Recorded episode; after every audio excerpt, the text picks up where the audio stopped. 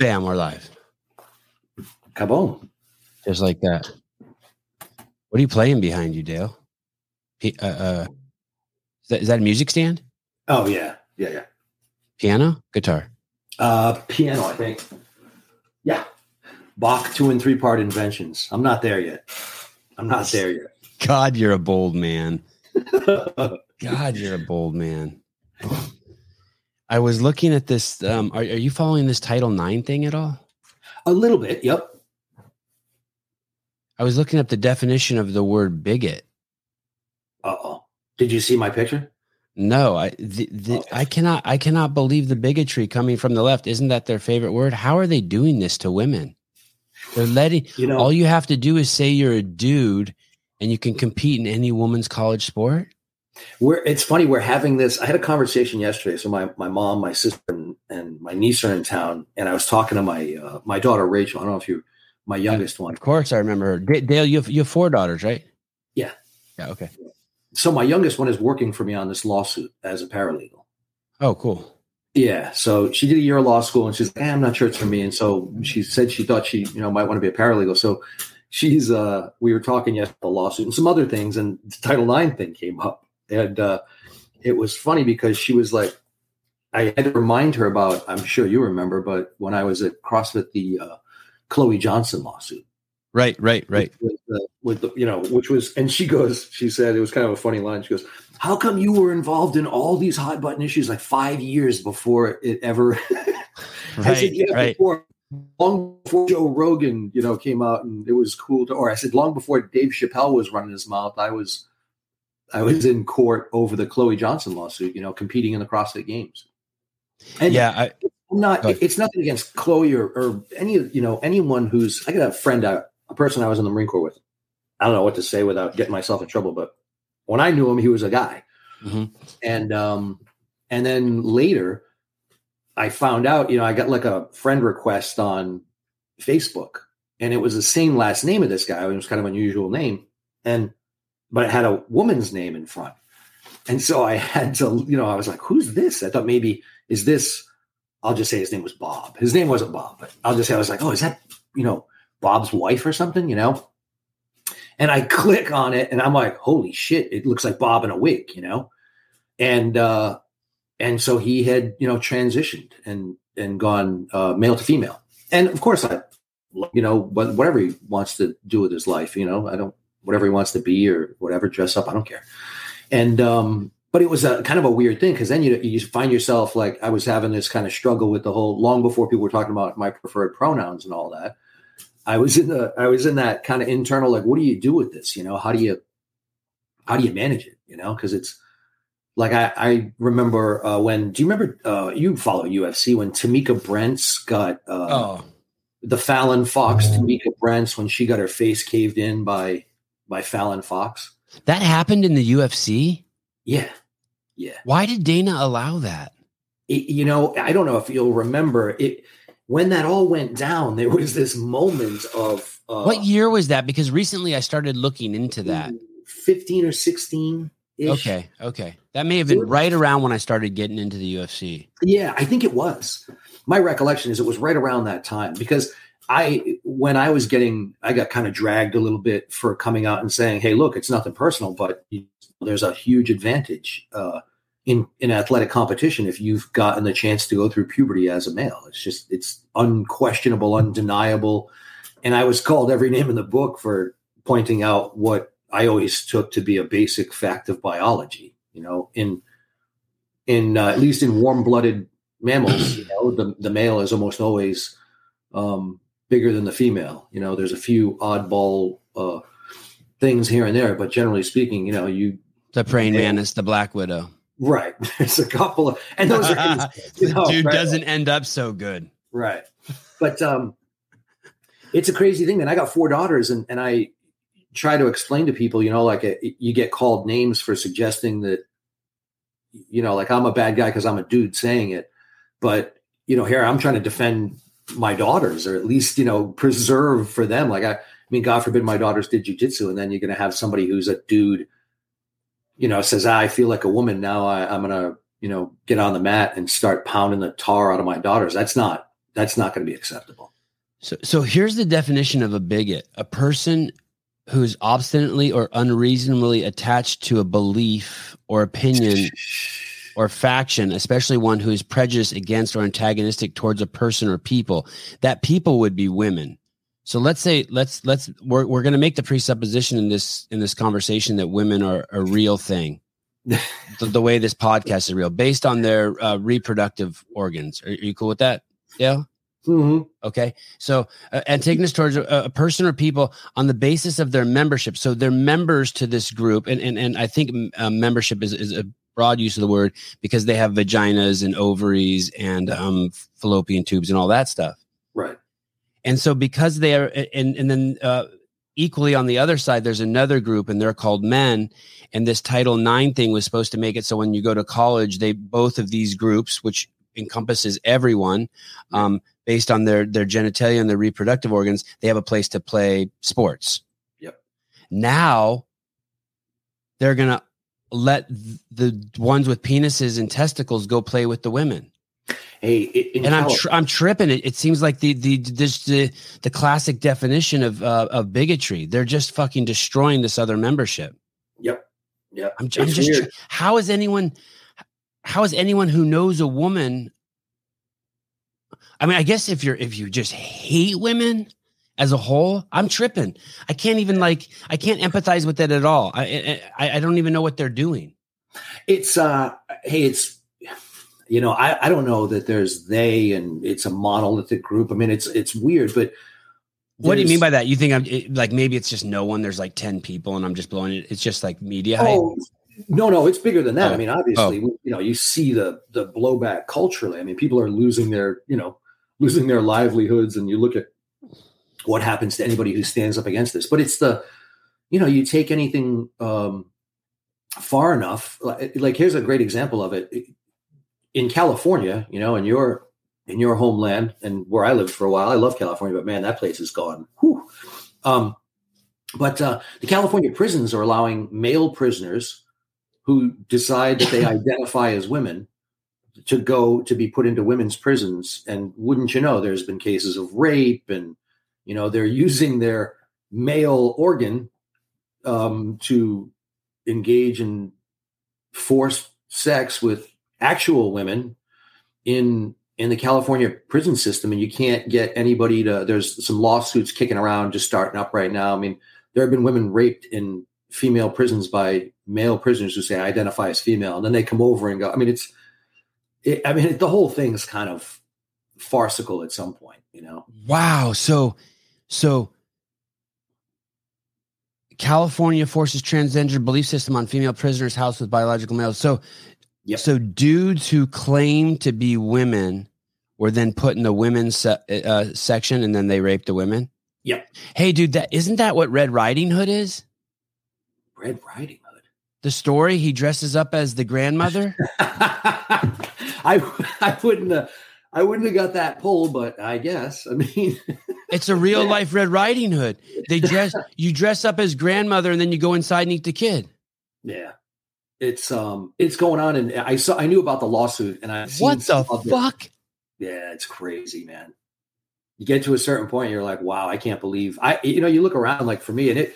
I mean, we're about the same age, so you know, it's hard to imagine how we got from you know to to this point from say you know for so, those of us who grow up like I was you know a teenager in the 80s and so it's hard to be like think of you know the country just as a whole and the culture from say 1988 to where we are now. But I guess you know it's 30 years but man that seems like it seems like we're a long way from you know what what what do you think?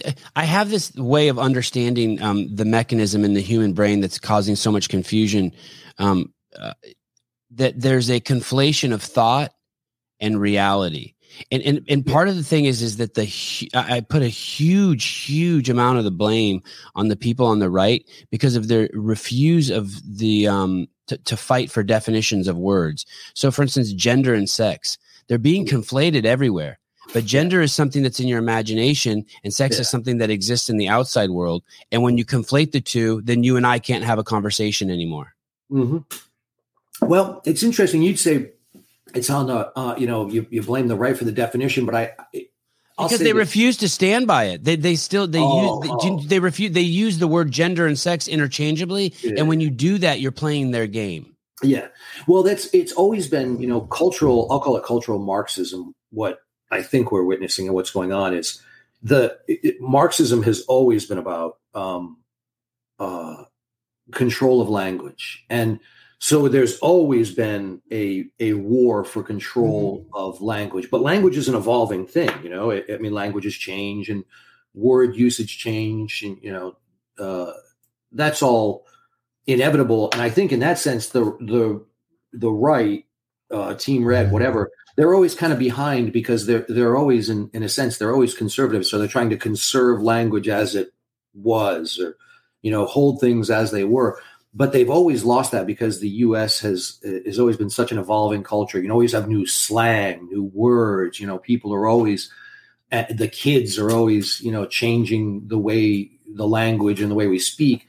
But you so could have a mental faculty, Dale, that requires you. You could teach the, uh, uh, uh, an idea that all human beings, and you and I, I think, agree on this. That we have before we start talking, we have to agree on the definition of words. Yeah. So before I tell you I'm going to meet you Wednesday at 10 a.m., you and I have to agree on some on what, what Wednesday Wednesday is and right. 10 a.m. is.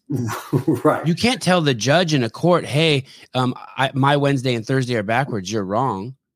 And, and, and, what's amazing is Wednesday and Thursday are arbitrary, but man and woman isn't. Right, right. Well, how come we can agree on Monday and Wednesday and Thursday when it's just made up bullshit, but we can't agree on something that's not made up bullshit? I, I'm, hey, I, I feel like I'm, in, I feel like I'm in a loony bin, trapped yeah. with the loonies. Yeah, yeah, it is, man. Where I've said people are like, "What's going on?" You ask me about what's going on in the world. Like, well, what you're witnessing is mental illness being played out on a large scale. You know, the people who run the country are mentally ill too. I mean, largely. You're, um, you're watching it play out in, in large, you know, in, in uh, large part on a societal level. We've got, you know, the, the inmates are running the asylum. It's kind of things that you can say things now that used to be considered. I, it's a great example. This is a great example of it. Um, you know, I always, uh, I said, I wonder when they're going to come for. Do you remember the show MASH? You remember the TV yeah, show MASH? Yeah, yep, yep. Hugely popular, and yeah, hugely popular. And my, and, and I didn't like, like it. I didn't like it, but but it was hugely popular, and everyone said that. Uh, I remember seeing that smart smart kids like Mash, and dumb kids like this other show, like Gomer Pyle, yeah. and I like Gomer Pyle. I was the dumb. well, my parents were big Mash fans, you know. Yeah, and so um, and it's set in the Korean War. And what's great about it is there is this, at least relevant to this topic, is there was a main one character. This main character was played by Jamie Farr, was the actor. And he had big honking schnoz. I don't know if you remember Jamie Farr. I do. I know exactly where you're going with this. I like it. Yeah. So the whole bit in that show was that Jamie Farr is trying to get out of the army because he doesn't want to be in the war, and so he dresses as a woman the whole time. And it was considered it was considered like a i mean it was one of the great running gags of that whole of that whole show is he's constantly in women's clothing. Like he'll show up in a like there he is. Yeah there's a good one of him right? And like in these and he's such a it's a great visual gag too because he's i don't know what nationality is but he's got that big schnoz and hairy arms and all that you know and he's i mean it's a pretty good chest hair and then he'll be in there. And he, he was trying to get what's called a Section 8, which is in the Army. The Section 8 is the, the part of the Army code. Lebanese, Lebanese, Lebanese American. I thought he might be Armenian, but yeah, yeah, yeah. Um, but uh, yeah, so I mean, it's a great, it was a great bit, and it worked for the whole show. And it turns out everybody knows he's just bullshitting that he's not that he's not a woman, obviously, and he doesn't even really believe it. That it's just a bit to try and get himself out of the army. But it's you know the whole basis for it was that he was going to prove that he was crazy by pretending, you know, by claiming that he was a, a woman. And I always wondered, and Alan Alda uh, was, you know, known. He did a lot of writing for the show, particularly after the original, I think, couple seasons. And he's a big left. And I always thought it was funny, like when nobody's called out Alan Alda and you know how problematic Mash is, and are, are they going to get rid of that? But I mean, the whole the whole premise of that bit, it was like the longest running bit on that show, was that he was trying to convince the army he was nuts by dressing up as a woman, and they all knew he was bullshitting. So they just let him do it. And it, I mean, it was a wonderful kind of plot device, you know. But I mean, that's gone. Like you couldn't put that on TV today. You know, that's done. It's over. It premiered in 1972. That was the year I was born, and ended February 20th, 1983. It had an 11 year run. Yeah. The final episode had 125 million.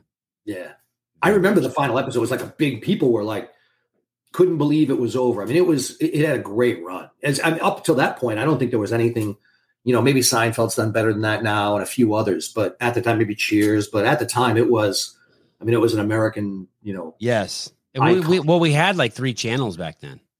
right. ABC, NBC, and CBS. Right. You could watch the each week you could watch a new episode on like whatever it was Monday or Tuesday nights, I forget. But the reruns used to run on UHF. So I used to watch them late at night or I'd catch them after I watched the hockey game or something on channel 38. UHF was the dial that you kind of had to like spin around to find the station. yeah. yeah, yeah, yeah, yeah.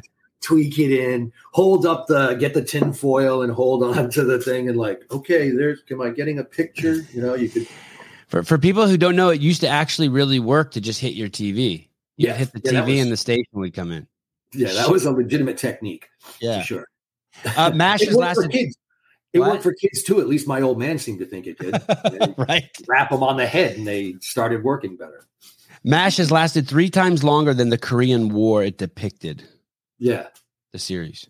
Yeah, it was great. But uh, you know, it's um we were having this conversation. There's some there's some interesting things. I think the the biggest flaw is that people I tell you what's going on is that the reason the right or anybody seems unable to to stop the onslaught is we don't very few people have what I'll call uh, clarity, and I call it moral clarity, but it's not really moral clarity. It's not maybe the right term, but people are afraid. I mean, God forbid somebody calls you a bigot, you know, or somebody calls you a race, calls you some name, and now you're now you're you know people are just uh, fearful. And the other thing is the education system ill prepares people for for the rhetorical battles that we all have to wage, you know, in adulthood. I think it does a, a piss poor job of preparing people to be able to defend their own positions and their own beliefs. You know, we're we're not a people who spend enough time asking ourselves hard questions about what we believe and why and what's the basis. You know, no one's that's just gone from from the entirety of the the education process. It's unfortunate. Was it ever there? Um, it was probably, I would say, you know, uh, you know how I am about education, but there was a, a time when there was an education uh, called the trivium. That was really the, the Middle Ages was something called the trivium, and it was grammar. And I'm trying to think of what the third leg of the trivium was, but it, it was the idea that a liberal arts education, you, we weren't trying to teach you um, what to believe so much as, or what to think so much as how to think. Right, right, right, right. And so that you were equipped, no matter the context that you found yourself in, you had all the tools necessary. But then the information age and, and the 70s, and you remember this, you know, we were about the same age. And I remember when education really shifted, it was like everybody's going to need to go to college and everybody's going to need to learn computers. And, and it became less about learning how to think than it was we're going to teach you a body of knowledge. Of course, I now think about that and I laugh because it seems so foolish. But how could you ever think that teaching a kid in middle school some substantive thing like he's not going to graduate from high school for another four years. By by that time, whatever substantive knowledge you taught them in the sixth grade is going to be useless. It's already going to be, it's already going to be too late. It, it, it's six years past. You know. There's um there's two, yeah. two, two words that everyone should know uh, and, and, and look into a little bit.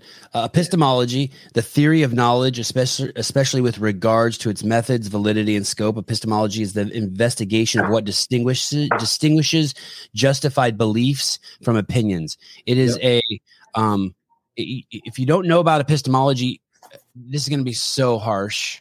You don't know about epistemology, you probably should never talk again probably never express your opinion ever fucking again. I, I mean, it, it's almost it, because you have to know you have to know how this works. You have to understand the mechanisms of the brain, and, and, and it's like I asked people, "You have a tattoo?"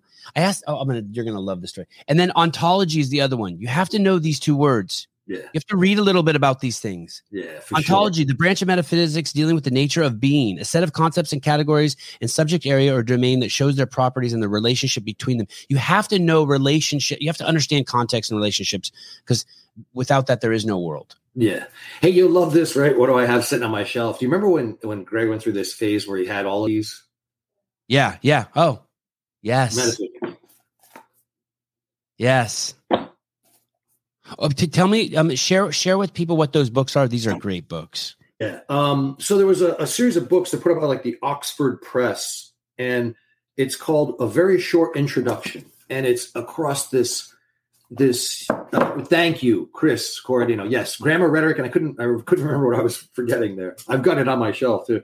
Um, but this very short introduction series were put out by the Oxford Press, and it's I, I forget how many there were total, but it was a few hundred. And Greg bought every one of them because he read one or two, and then he had the whole series. Then he got me into it, so I got a bunch of them. But they're these little books from the Oxford Press that are like a short. You know, this one right here on metaphysics is only it's not even 100 pages, and most of them run about that 100 pages, 115 pages, and they're these short, nicely, um, oh, not overly nice, but nice little books, and they give you like a whirlwind tour of all these subjects. And like I, you know, I have metaphysics. There's another one, a very short introduction, law.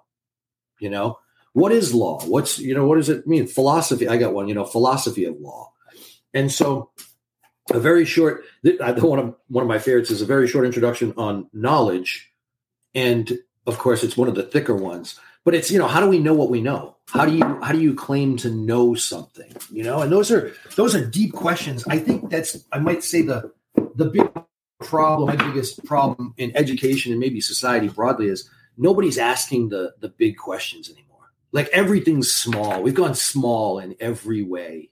You know, nobody, Can you give me an example? Can you give me an example? Oh, before you give me an example of that, you got to see what someone wrote up here. There's a great uh, someone says something about Russell Berger. Oh, listen, listen to this. Did Russ Berger have moral clarity before he was fired? Why does it have to be before? Why can't it be before, during, and after he was fired? Why does right. it have to be yeah, before? Well, no, but I'll I get you. I get. I get what you're doing, Jason. You're a good dude. Hey, I listen. Yeah, he had moral clarity. Sure. I mean, yeah, Russell Berger might be one of the, and also, by the way, a great. We went through the uh, Russ Berger and I went through the. uh what was that public speaking course we all took together? The big. Oh, uh, yeah. Russ and I took that course together, competed against each other in that. And uh, it, Russell Berger is a great rhetorician. He Russ Berger's a, a trivium guy. He would he would absolutely he would agree with me 100. percent You know, it's the greatest public speaking course. Reid Buckley. Reid yes. Buckley's. Yes. Reid Buckley. Yep. Wow. Yes. Wow. yep. Speaking course. Wow yeah, that's. I forgot you guys great. did that. You guys did that at the Grand Del Mar, right? Yep, yep. Me, Russ, I forget who else was in that. There were there were oh uh, our other my deputy at the time, uh, Marshall did that. A whole bunch of us did. Marty Say. Yeah, I think so. Yep. Yeah. Do you remember? Um, I'll I'll never forget Russ's talk was on um uh basic on basically raising children and being too nice to children and what you do to children. Yeah. Yep. Marshall's yeah, was on childhood obesity. I don't even remember what mine was. Marshall's was or Marty's was? I think Marshall's was because oh. Greg said that's when he had that epiphany that nobody actually gives a shit about childhood obesity. I remember that. I remember, remember that? that. He came away from that. He was like, "You don't care. Nobody cares about this." He realized for the first time. He's like, "Look, if you have kids who are obese, it's a problem. But if you don't, it's not your problem. You don't. You're not worried about it. You know, it's always somebody else's problem, not yours." I was uh, I, I, every day I post something on Instagram that causes a, a fight because of my strong opinions on kids. Oh. And, and and I've, I'm I'm preparing this thing. At the end of the day, if you died, would you want me to have your kids, or would you want the person you're defending? That's what I'm going to start saying to people. Oh, yeah. Like, because because at my house they're going to play in the yard. They're going to be free to think who they how they want, dress how they want. They're going to be free to do whatever they want. But there's going to be discipline, structure, and boundaries, and I'm going to love them. And no one's going to hurt your kids in my watch. Yeah, nobody. Yep, yep. I'm hey, going to die trying to protect your kids from the fucking bear that lives in the fucking trench.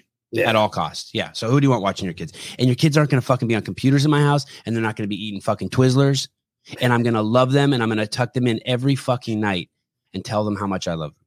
Yeah, it's it's cry. a um it's funny to, to your point about the uh, about language you know that's the other part of it is the, the, kids will have an understanding their their understanding will be grounded in a reality you know not not just in their own theories about the world in their own head. The term you're talking about, by the way, you, when you started this, you were looking at the term I love, and this is it's something we're all, uh, I think it's wired into us to make this mistake. Is reification is the term you're looking for? What is it? Reification. R-E-I, reification. Yeah, R E I F I C A T I O N.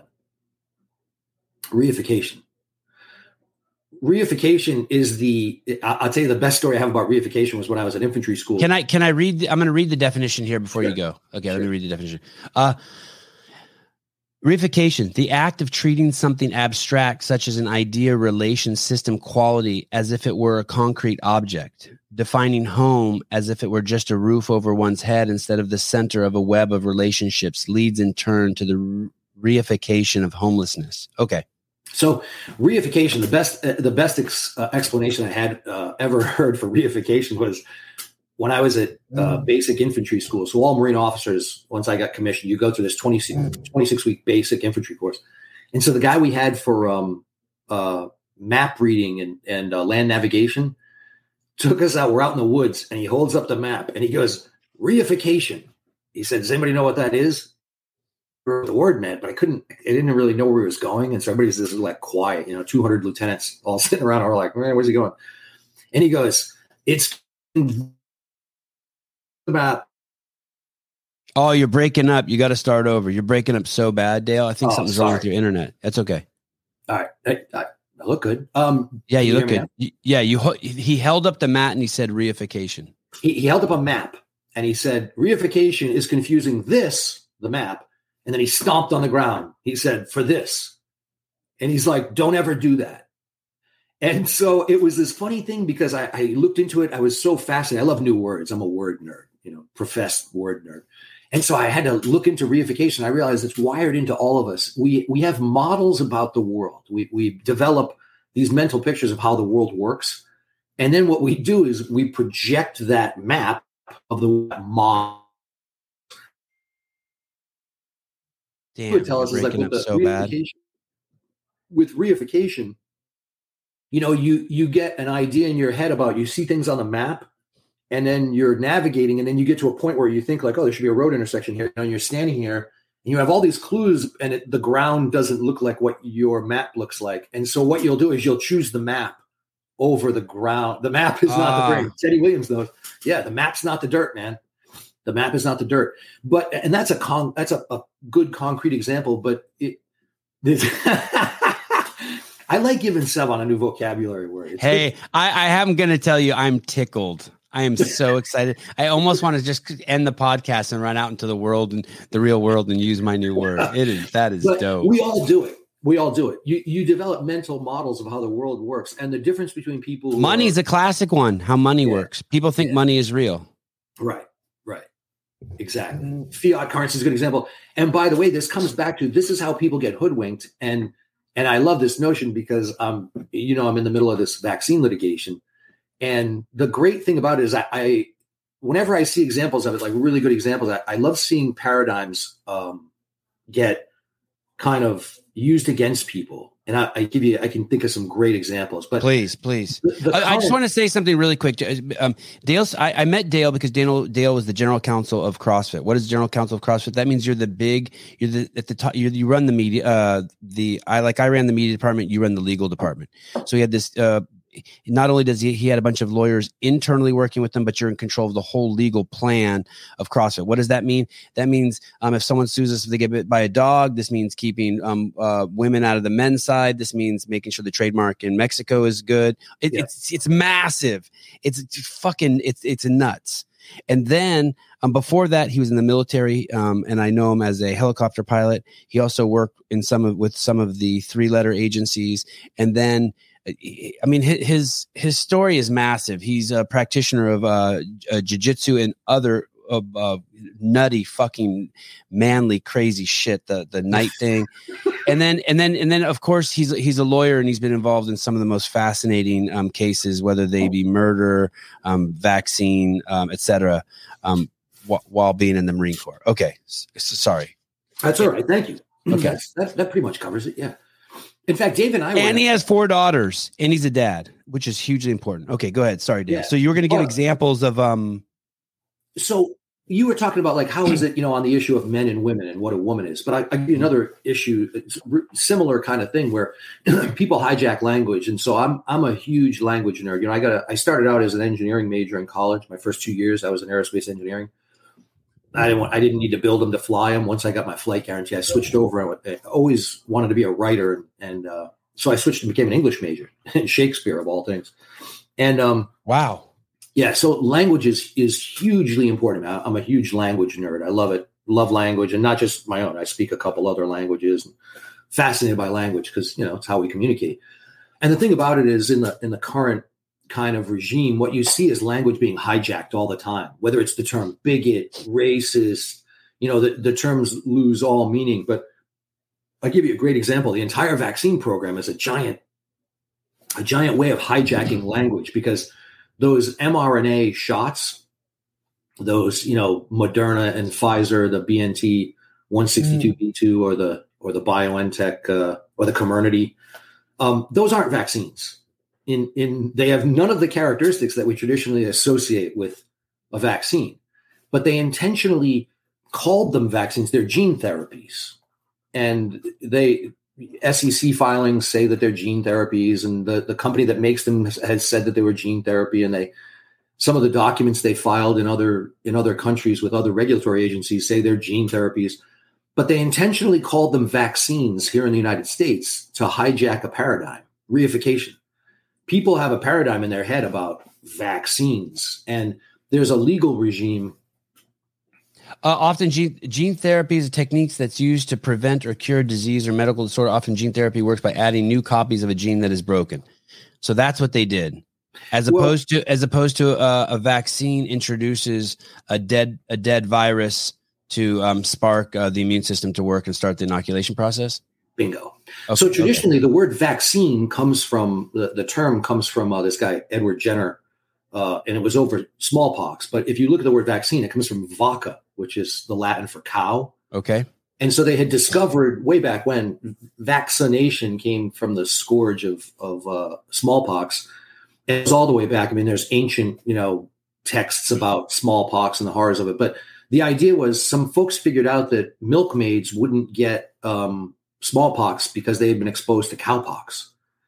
And so vaccination, the, the process of becoming vaccinated, was to be uh, to get this cowpox. Um, they would kind of cut your arm and then put this on there. There's all different techniques. It originally was called variolation, and then they moved to to vaccination. But the idea was always that yeah, the, had, the process was around before the word. Yes, yeah, yes, okay. variation yeah. before. But the term vaccination was coined by this guy, uh, the, uh, roughly at the turn, I want to say the late 17, 1799, I think it was. And so we've always had, and there's a famous case in the United States from 1905 called Jacobson that basically said the state can can force can make you pay a fine if you don't get vaccinated, but that they a state, Massachusetts, it was Cambridge actually, who had put this mandate in place. And if you didn't get vaccinated, you had to pay a fine of five dollars. And so the Jacobson case has been around for you know 100 plus years and, and leaned on. And so what the what the government authorities did was they they knew they had a gene therapy they wanted to use for this uh, virus, but they called it a vaccine. The regulatory authorities did to to play with the notion in everyone's head that oh well it's a vaccine none of the traits of a vaccine. It's not the only thing it has in common with a vaccine is the route of administration that it's injected in your arm. But it's not a vaccine any more than a woman, any more than a dude who says I want to be in the women. I identify as thing. That's a that's a gene therapy that identifies as a vaccine. and so, it's, it's, so so it, it's just word fuckery. Yeah, yeah. And, and why why um why is the left more predisposed to word fuckery than the right? It Why goes back to they... what I said about co- conserving. If you're a conservative, you want to keep things as they are as a general matter. You know? But what is the mechanism in their brain? I'm going to go even deeper than that. Outside of those yeah. words, by the way, five dollars in 1905 is worth 166 dollars today. So if someone wants to know how much that fine would be today and its okay, oh, um, okay. um, but uh, the I just used something called the inflation calculator. Um, nice. How come I can look at a red light and know that it's an agreed upon lie that it means stop that that it's just it, but but some people can't. They really think that it means stop. How come some people how how come uh, in, in, england the queen one time took two weeks off the calendar and there was a uprising because a huge chunk, chunk of society thought that they lost two weeks of their life. Hey I'll these are true what. these are true stories. What is where does this um inability to what makes me so special that I can know the difference between my thoughts and the outside reality. There's there's two answers to that. Or am I wrong and they're right? I mean, I no, should. I you're, you're, right, but okay, there's good. two answers to that. Number one is if you look at a. You know, I'm sorry, you broke up. What did you say? I'm what? I said it's that because. No, you said I'm right. I said you're right. Of course I did. Oh, you wanted me to repeat that? Do you want me to record that for Haley too? Please, please. Send you got that whenever she corrects you. Like Dale said, I'm right. Um, but there's a uh, there's two answers to that. One is it goes back to that reification. Some people can't look can't let go of the map. They just can't let go of the map, man. You know, they can't let go of their mental model. And that may be tied to my second answer, which is, you know, if you look at a bell curve, a distribution of IQ among the human population, you know, it's get that nice bell curve, you know, and yeah. the average is right there in the middle. And you just have to remember whatever that number is, it doesn't really matter that 50% of the motherfuckers are on the left side of that. you know, like no matter what that number is, if the average IQ is 102, 105, 110, doesn't matter what you set that at, there's 50% of the humanity that's left of that, man. And you just have to be, you know, like, okay. It's yeah. why the matrix, um, like the blue pill, red pill thing works so well. They yeah. just refuse. There's something that the blue pill people are refusing to see. Yeah, it's an it's an emotional attachment to the model that you have in your head, emotional and it's an unwillingness attachment. to you know it's that listen have you ever have you ever been driving right and you think you are but you're a little bit lost and then you come up to an intersection and you're 90 degrees out from where you thought you were and you get to the intersection and you're staring at it and you don't recognize it like you don't fully you're like this is all fucking wrong. The dunkin donuts is in the wrong place. The starbucks yeah yeah and you yeah. Just, and you can't it just doesn't compute. You're like this is all fucked. Something's and it takes you like how yes. long it takes you to get your head to let go of the mental model of no i know i was coming from the north and it's like ah, actually you were lost and you were coming from the east and you're having trouble. Yeah that used to happen to me as a kid way more. I knew yeah. i was going on the freeway the right way in a, like i'd be 18 years old driving. I'd be like how the fuck is the ocean over there? Something in my brain is not computing. And but you get that's an emotional attachment that's an emotional attachment. It is, man. It happens. Yeah, sure. So, uh, so it, it would be like if way. I found out the Turks really didn't kill the Armenians, right. but I was raised right. that way and it's part of my identity. And I actually somehow was able to go back in time and see yep. that the Armenians were the ones who were killing the Turks. Right. so fuck, it's, uh, fuck me all up. Hey, here's a great example of it, and you'll appreciate this one. How many how many times do you have a friend or someone you know who you love and care about, and they're in a relationship, and you're like, hey man, she's cheating on you. And he's like, no, no, no. That's bullshit. You know, you don't know what you're talking oh, about. You know? And how many times have you been like, man, this is going to end like a just a train wreck, and there's nothing you can do for that person, you know?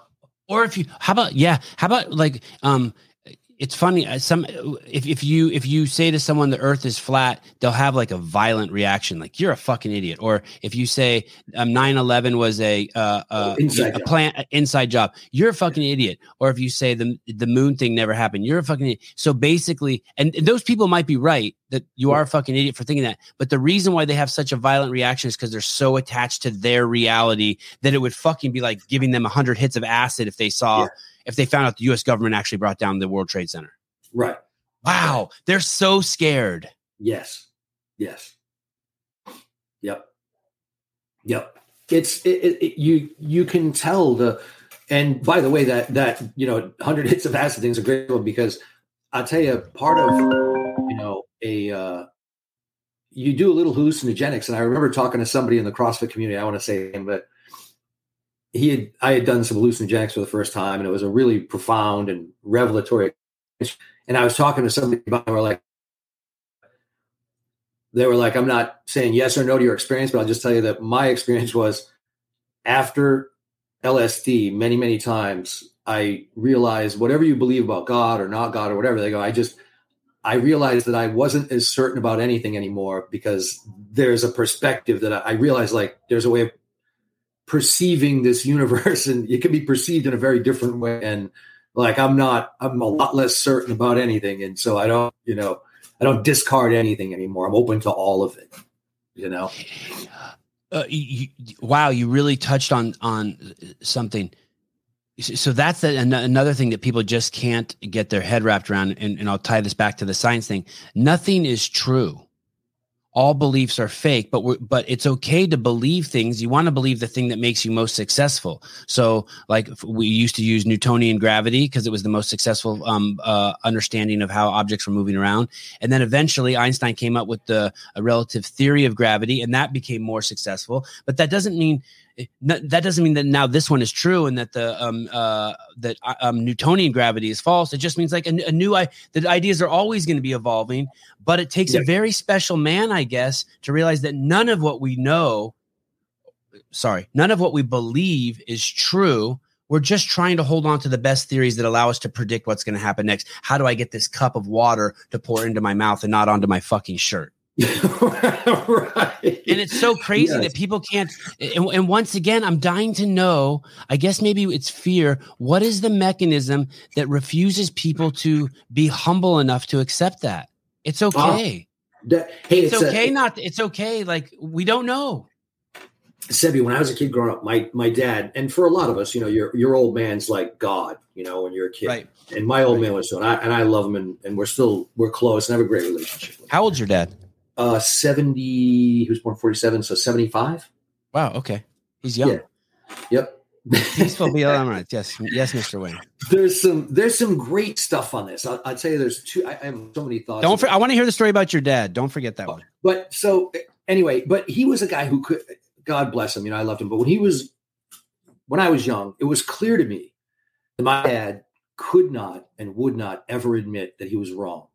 No matter how blindingly obvious it was that he was wrong. He was a guy who couldn't he couldn't admit that he was wrong, you know? And it was one of those things that I was like, that's not going to be me, you know? And yet, like most things, you kind of emulate your parents, you model what you see, you know? But, and it was a, it was a concerted effort to be like, I'm never, I, I never want to be unwilling to admit in the face of obvious evidence. But it's a, it's an ego thing, is what it is you know, so you ask like, what is it in people that makes them like that? You know, my dad also couldn't stand to he hated to lose, you know? Mm. And and so like he couldn't I I played him in chess. I beat him when I was young at chess. And I loved chess. But after I beat him and it was clear I was better than him, my dad never played me in chess again. Ever. We've never Wow, that's again. interesting. You're not like that. No. Wow. But it was a concerted effort to not be like that. Yeah, that's a hard bullet to dodge. Yeah. I I made I was we're yeah. It's a you know she's got it on Miss Fayzolahi. She's got it. Seema's got it right.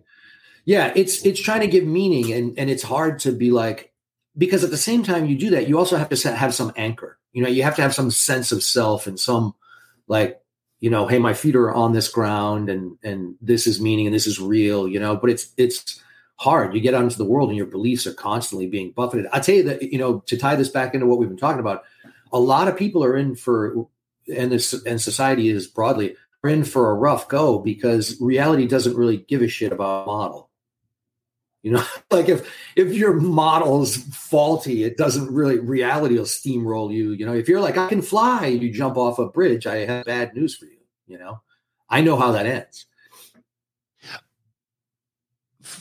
From my experience on the planet, um, all discomfort comes when you argue with uh, reality. Your windshield's yep. broken on your car, and you're yep. pissed about you can't accept yep. it, and you're pissed, and you're angry that you're fucking, and you're arguing with reality. And every time you argue with reality, you are fucking miserable. And the whole yes. thing about happiness is just flowing with reality. Yes. Um, and, and, and some people are like, well, what's reality and what's normal? And uh, a great example of what normal is, is you plant a seed in a cup and you set it by the window and the plant grows towards the light. It, it, it's there is fucking normal. Don't fucking maybe there's not words for it. Yep. But just fucking be observant and be open to it. There is fucking normal. Get on the fucking normal train. Flow with normal. I don't care if you want to uh, jerk off dudes or suck dick and you have a dick. I'm totally cool with that. If that's the way your your north is, I'm. I'm. That's not what I'm talking about. I'm just saying find your normal. Stop fighting with reality arguing with reality. And, and, so what you're saying is is that there's a group of people who are fighting. That, will those people just be miserable? Those people you're describing, they're just going to hey, fight reality. The whole their their whole hundred years on the planet, they're just going to fight.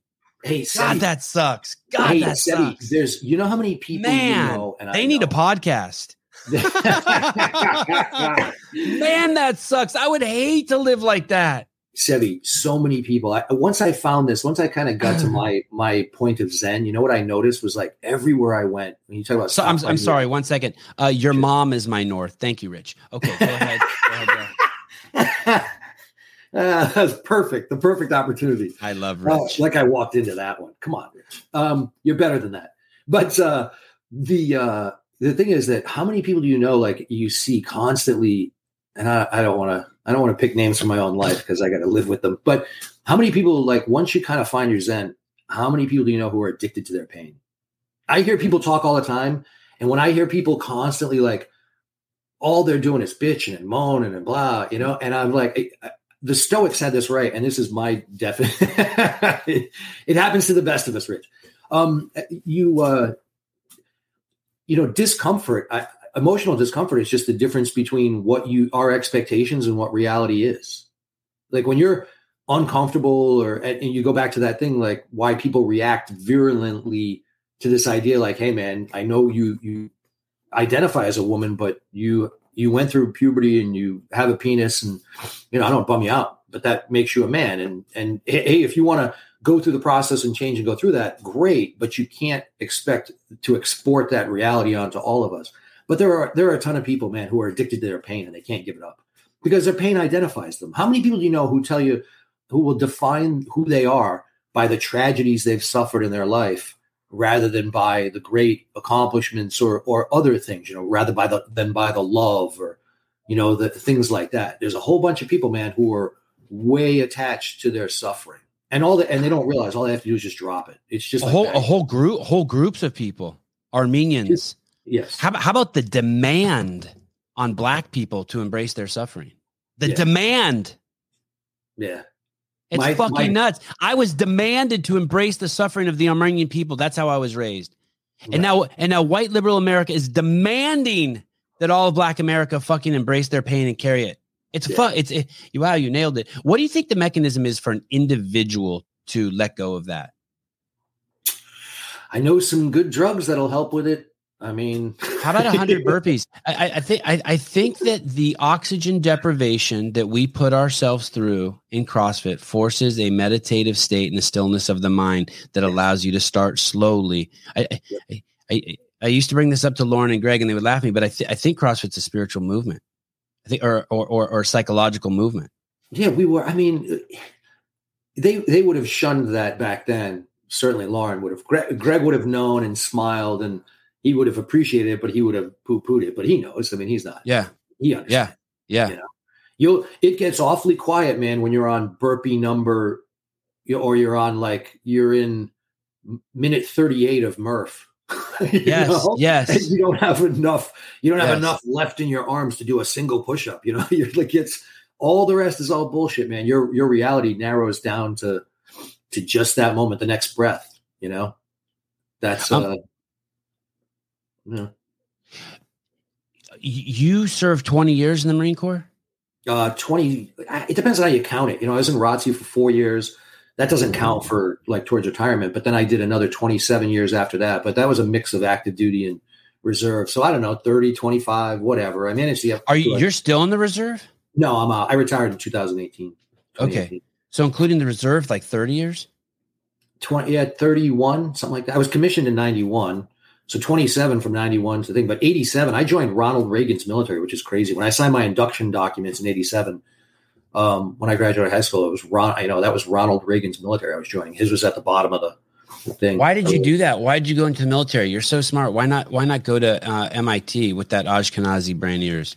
Hey, it's funny you say that. I, I was on, I had a scholarship to, uh, I had a full ride to Carnegie Mellon for physics Wow. But uh, you want to, this is funny and topical too. You know what ruined my life? Or I wouldn't say ruin it. I mean, I say that jokingly. Uh, your penis, your penis. My, well, that everybody knows. Zardoz knows that the penis is evil. But um, the, uh, no, it was Top Gun. It was 1986. Oh. And Top Gun came out, and I was like, oh man, kissing Kelly McGillis, riding a motorcycle, going to Miramar, you know? And so I um I wound up I applied for and got a, an ROTC scholarship, and I wanted to be uh, Tom Cruise. Almost caused me to to get caught up in all that faggotry. I think I can say that on your show. You and, can say whatever you want. All right. Say whatever and uh, yeah, yeah. So you'll love. I love. I love. But by the way, um, I, there was this guy. This is totally off subject, but there's this guy in my DMs who's uh he he makes money on fan fans only, only fans. Oh yeah, yeah and uh, and he just basically dudes pay him to show his asshole to them. it was fascinating. It was fascinating. And I go and I said to him, I'm like, hey, do you ever like so someone will call in and someone will DM you and say, Hey, I'll pay you $150 if you let me watch your girlfriend suck suck your dick. And he goes, Dude, I did that once, and all my subscribers were like, That is fucking gross. We never want to see that again. Please just show us your butthole. I like, wow. I was like, wow hey, know your audience. Three, know yeah. Two, one. Have you seen this? Yeah, we just I went to see it last week. How is it? It's good. It's I haven't heard one person say it's bad. What do we have here? It's that yeah. good, huh? Yeah, Miles Teller's uh, it, what they did a great job. He's a dead ringer for Anthony Edwards in the original, and uh, and he's a good actor anyway. He's a talented kid. But um, uh, it's good. I mean, I I always I laugh. You know, I would I wanted to be Top Gun. I wanted to be Tom Cruise. You know, and I went. I joined the Navy. I had a Navy scholarship, and then I showed up and I met my first Marine. I didn't know anything about the military. You know, my dad was in the Air Force for three years during uh, 65 to 68, right before I was born. And I think he really did that to avoid getting shipped to, to Vietnam. It was like the best odds. You know, he graduated high school right in that. He was right in the fat, you know, right in that big group of, of dudes. So he joined the Air Force and was only in three years. Got out. I was born in Texas, but so I didn't really have any. Was military. he discharged? How did he only do three years? That, back then, that was the enlistment. It's three year enlistments. Okay. So by the way, Caleb. His, by the way, Caleb's in the Air Force. Hey, what's up? Oh, he's in the Air Force. Caleb Dale Saran Dale Saran Caleb. Nice to meet you, Dale. Nice to meet you, Caleb. You, are an Air Force guy. Yeah, I am. All right. Well, okay. Thanks for showing up, Caleb. Out. You demand. it'll work out. No, just kidding. Um, uh, I've got most of my clients right now. I've got 540 uh, plaintiffs, and it's probably going to get up to 750 here shortly. But we got about 750. Most of it's Air Force folks. A shit ton of pilots, in fact. Shit ton of pilots. So, so I'm, I'm going to get us to switch gears here a second. So, basically, you had a scholarship to Carnegie Mellon. You could have gone anywhere. Instead, you saw Top Gun. It's funny, yep. it's similar to the and, Dave Castro story. Dave Castro saw some movie and became a Navy SEAL. I think some Sean yeah. Connery movie, and then and then and so I, I'm going to have to have you on again. Of course, there's so much to talk about, but right now you represent somewhere between 500 and 750 members of the United States Air Force in a class action lawsuit. Uh, total, I, I actually I have spread across the services, but I've got grand total of the suits I'm involved in, I probably have closer and I've got some people waiting to join the suit. So I've got to amend the complaint and all that. But I've got my poor paralegal, my daughter is get is overwhelmed. i am turning people away. We probably have close to a thousand who want in, who are like banging on the doors, like please help us. You know, they're be, it's they're going through hell. They're being put through hell. It's horrible. The American and, American people knew they'd be horrified. And and can you t- can you start from the beginning and tell me what the fuck is going on? Tell me about this case you're doing. By the way, Dale was also involved um, in the anthrax case against the United States government, and I was reading in the Epoch Times you won that case. Eh, sort of. I mean, I, I, represented. I was a so I was flying helicopters, and then I put into this funded law program and became a.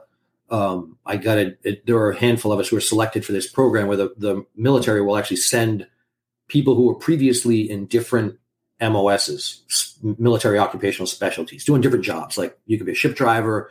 They pick a small number of those people, and then they send them to law school, put them through naval justice school, and then send them out to the fleet to be judge advocates. So I left flying. I had to give up flying. Went to law school. You know, no, but I'd have to. The military paid for it, And then I graduated, passed the bar, you know, go to Naval Justice School, and then out to Okinawa, Japan. I went as a defense attorney. So I was defending Marines and sailors out in Okinawa. And some of my first cases were the anthrax vaccine cases.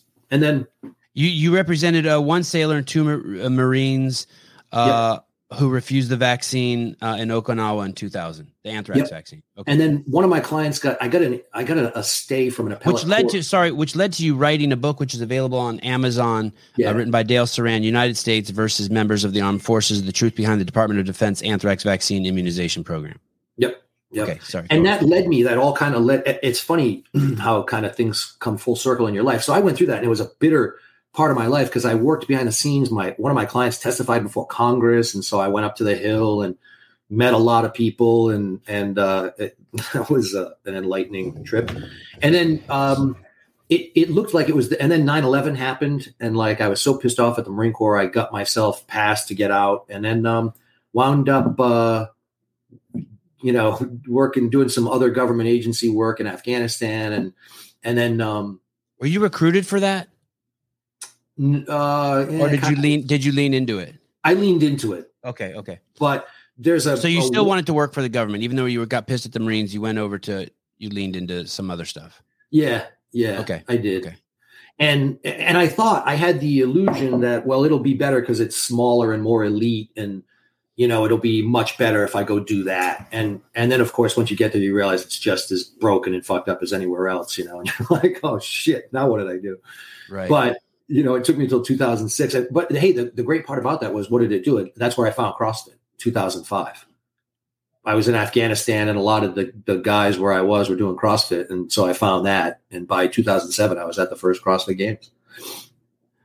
uh, Mr. Uh, no, not that one. No, Un- Very- and very other government agency, Bruce, and other government agency.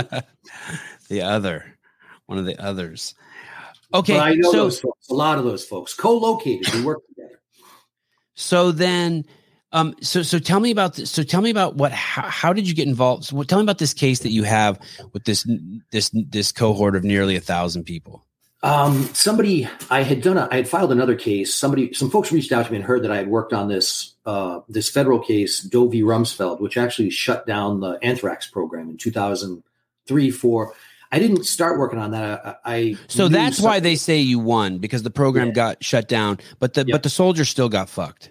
yes, Okay. yes, Because I've So, the yes, article show- said you won, but I've talked to you personally and you said you lost, and that's because close to your heart you really wanted to get fucking vindication for these guys. yeah. And I worked Okay. for years behind the scenes. So like even when I was working for CrossFit, you know, Greg was pretty pretty easygoing about me still doing stuff like and on my own time I would moonlight and do stuff like I represented a guy hmm. who was trying to get his records corrected, who had been court martialed, and so I worked for behind the scenes.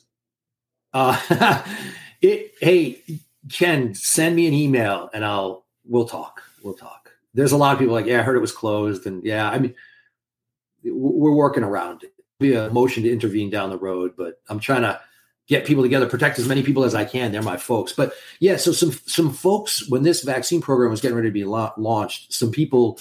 One of the guys who was the main Doe plaintiff, he's a he's a Air Force colonel, um, and uh, he was uh, he fought this thing. God, he, the guy's my hero. He's an Air Force Academy grad. He just never gave up, never quit. You know, always holding the military to its own standards. But he's um some people had reached out to him and he said, Hey, the guy you need to talk to is Dale Saran. And so a bunch, some other lawyers reached out to me and kind of dragged me in. And it wound up costing me the, I was in a different job. I was working in tech.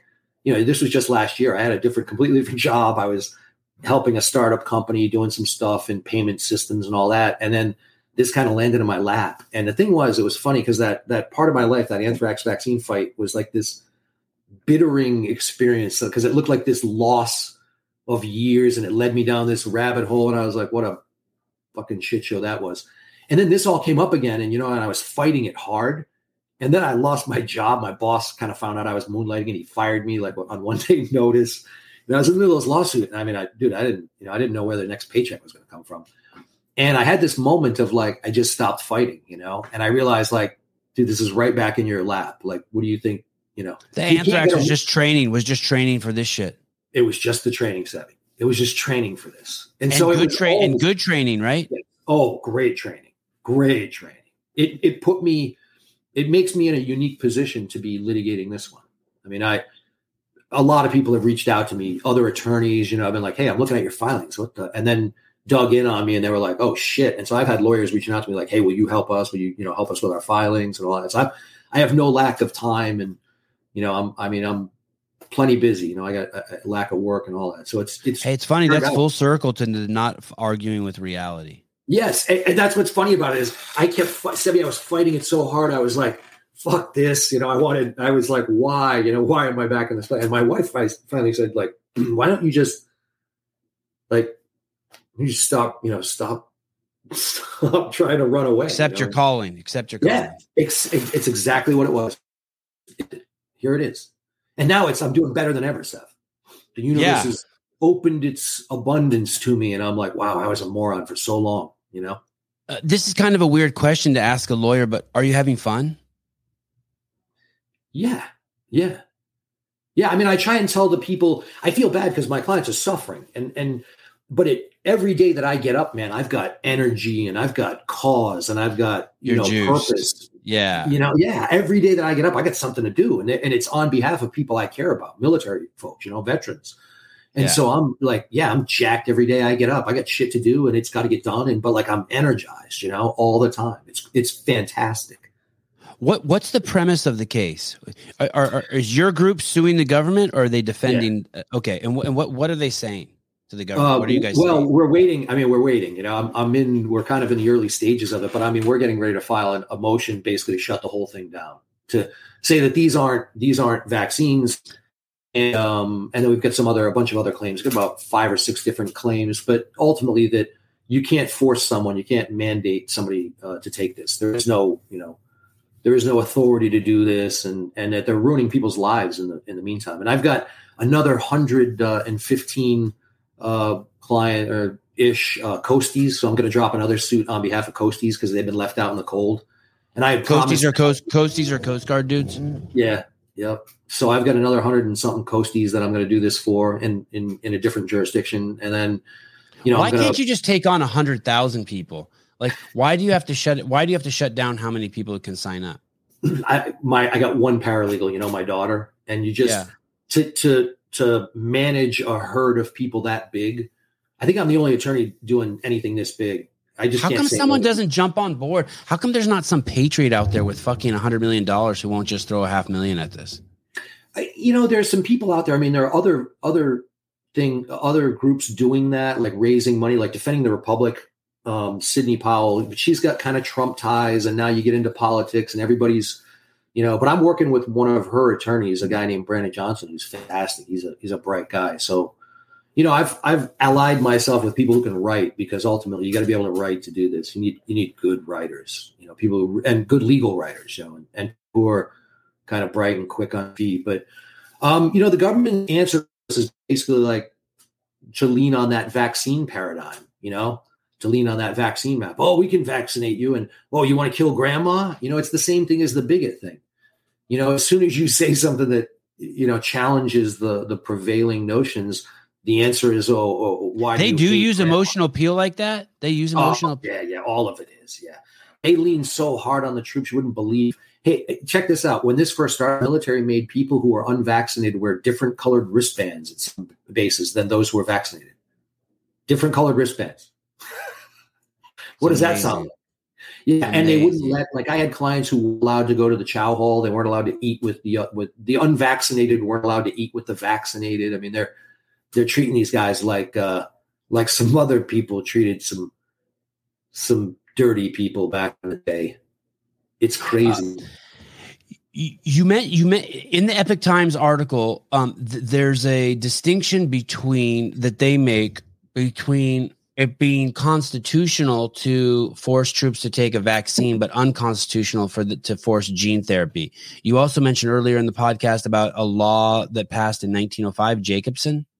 It's a case. It was a case. A case? Jacobson was a suit where a guy didn't want to take the smallpox vaccine. He was like, "This is. I take," it." And the Supreme Court said, "Ah, tough shit. You got to take it."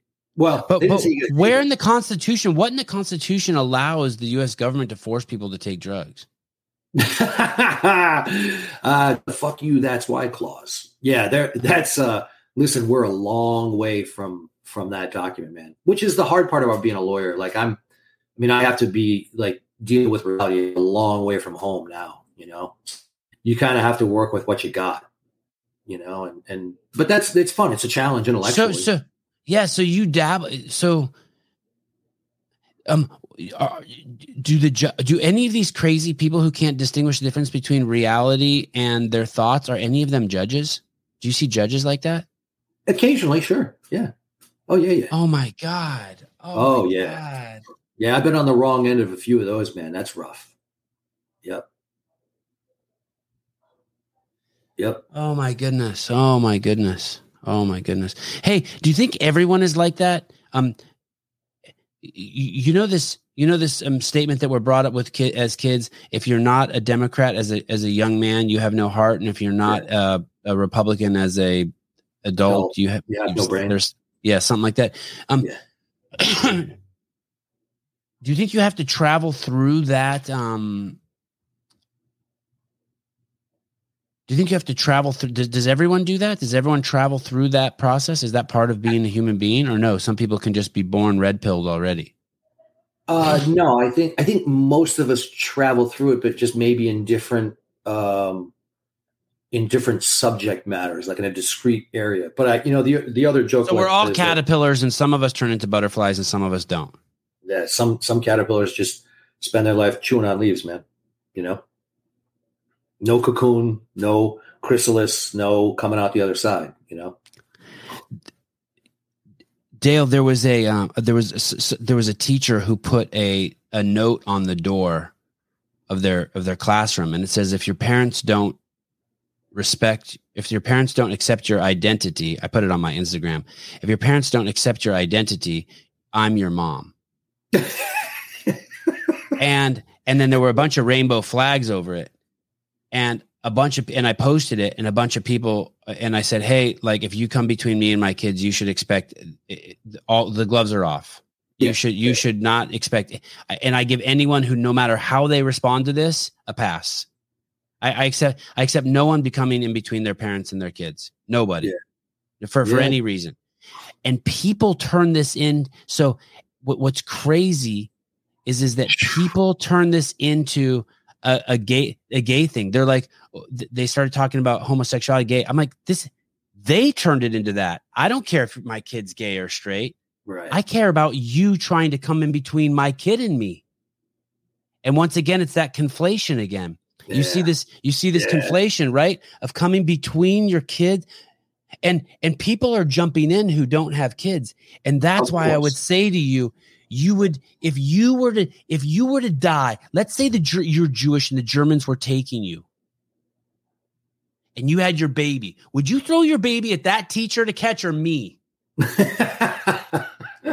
I all of you who fucking hate me would still throw your baby at me because at the end of the day, you know your baby's free and safe with me. yeah. But it's not free and safe with that person. It's indoctrinated hey, a, that a lot of person it, and fucked. A lot of And. I'm just like, it's so crazy that you think because I posted that that I'm against gay. No, I'm against people getting they're conflating the issues. Of course, but that's intentional. That's hey, it's the same kind of reaction. It's a, it's an intellectual coping mechanism rather than deal with the the real issue that you're talking about. Is we'll change it to an issue that I can feel strongly about. And again, it's people. A lot of people like man, they're addicted to their victimhood. You know, they just can't. Everything has to be cast in a way that they're victims. You know, it doesn't matter where it is. And by the way, this is a, a big a big reason for this is that Seb, we live in an era of of plenty. We live in such wild wealth and excess and all that. This is what you have to do. You you gotta like people who get bored, and this is what you wind up with: first world problems. You know, like people screaming about pronouns and shit is like, yeah, that's it's it's wonderful to have the the wherewithal and to to be able to bitch about um pronouns, you know, because like I like I spent 15 out of 21 months in Afghanistan, you know, and that's that we used to call it the time uh, the time machine because when you would land there, it was like going back 800 years in the past. It was like going to the 12th century, you know, just in terms of what's there, infrastructure. You know, they're still living in mud huts on the side of mountains, you know, and so all of that first world bullshit really gets you know goes away in a hurry. I mean, yes, you know, yes, yes. You know, it, it, so and it used to be the weirdest thing for me because I would be like the that I used to see they get smacked in the face with that. So I was in the far reaches on the eastern edge of Afghanistan on one day, right? And then I'd get a helicopter, this blacked out helicopter. I'd fly into Kabul, get on a chartered jet, fly back, land at Dulles. And so, and I was asleep and half, you know, trying to get some rest. And like, so one minute you're awake on the far edge of the planet, you know, in Afghanistan. And then the next time I wake up, um, um, at the airport coming home in my car, you know, and it was the the disconnect was like, whoa, it was really weird. Like kids covered next- with flies versus kids 100 pounds overweight eating cotton candy at the airport. Yeah, I'm in the I'm in standing in Starbucks and people are bitching and moaning about the waiting because they didn't get their cappuccino and it didn't have the right, you know, I said three pumps. And I'm yeah, yeah, yeah, yeah. I'm like, I can't like is three uh, like is this fucking like what the fuck is going on in the world, you know? It's a weird thing. I, you know. Seema, I am not assuming that all parents are good. You're, you're you're missing the point. You're reading into it. it. Has nothing to do. They could be the worst parents in the fu- in the in the fucking world. If if that's directed at me, they could be the worst parents in the world. You you don't post something that's fishing that comes in between parents and their kids with you, you don't you don't do that. You, you, you there, there's there's there's different ways to do that, and you sure as fuck don't write call them. I am now your mom. You don't do that. There's other you don't you don't no you don't do that. That's not um you, you just don't. You don't do that. Not kosher. Yeah. I, I could I could get into more, but I'm not assuming they're good parents. There's tons of shitty parents. There's tons of kids that need to get away from their parents. I shouldn't say tons. There's a small, tiny fraction of kids that do need to get away from their parents, and I'm all about that. You don't do that by putting a sign with with uh, the genitalia flag on it, the flag that symbolizes people who like other people with the same genitalia to have sex with. That's what that flag is. If you look at, if you believe in the definitions of gay and homosexuality, um, on, on a kid's on a kid's door and conflate it with um, calling someone else your mom instead of your real mom. It's fucking batshit crazy insanity. It's and any healthy parent won't tolerate that. Any yeah. healthy parent won't tolerate that. You it's insane. that. it's insane only because eh, for those of us who came through like a you know my dad had flaws and I could certainly talk about them and all that. right he, he loved us, you know, and he was yep. great, loving, funny, big hearted, you know, for all his flaws or whatever. I don't carry any of the baggage over, you know, getting smacked or any of that stuff because the, the most important thing you can do, in fact, it's I think it's it it truly does conquer all that. If you love your kids, you can be you can be a heaping bag of be an alcoholic, you can be a drug addict, you can be but if you love your kids truly, truly, um, it, it that's that's really that wins. You know, that's the they'll be all right. They'll figure it out. They'll love you back. You know, you'll always have a chance. You know, but you you got to love. You got to. The girl we had on yesterday was raised by two alcoholics. Yeah. Oh, all sorts of fucking you know crazy shit with the police and stuff. You know what she said? My parents fucking love me. They were never like bad to me. Like they love right. me, and she turned out fucking great. She's a twenty year old superstar. Yeah, but my, she had to see crazy shit with cops come, you know, Yep. child protective services, cops taking mom and dad away, but the parents were fucking. They loved her. Yeah, my my mom was like that. You know, she didn't know who her father was growing up. She was briefly orphaned. You know, raised. Um, all her brothers and sisters had different moms and dads and stuff, and and uh, she found her stepfather dead. You know, the alcohol finally killed him. You know, he was a savage alcoholic and all that, but like my mom's the most loving. You know, she's a saint. You know, an absolute bona fide saint. You know, it's a, love does really truly conquers all. It really does. When you look at the president of the United States, um,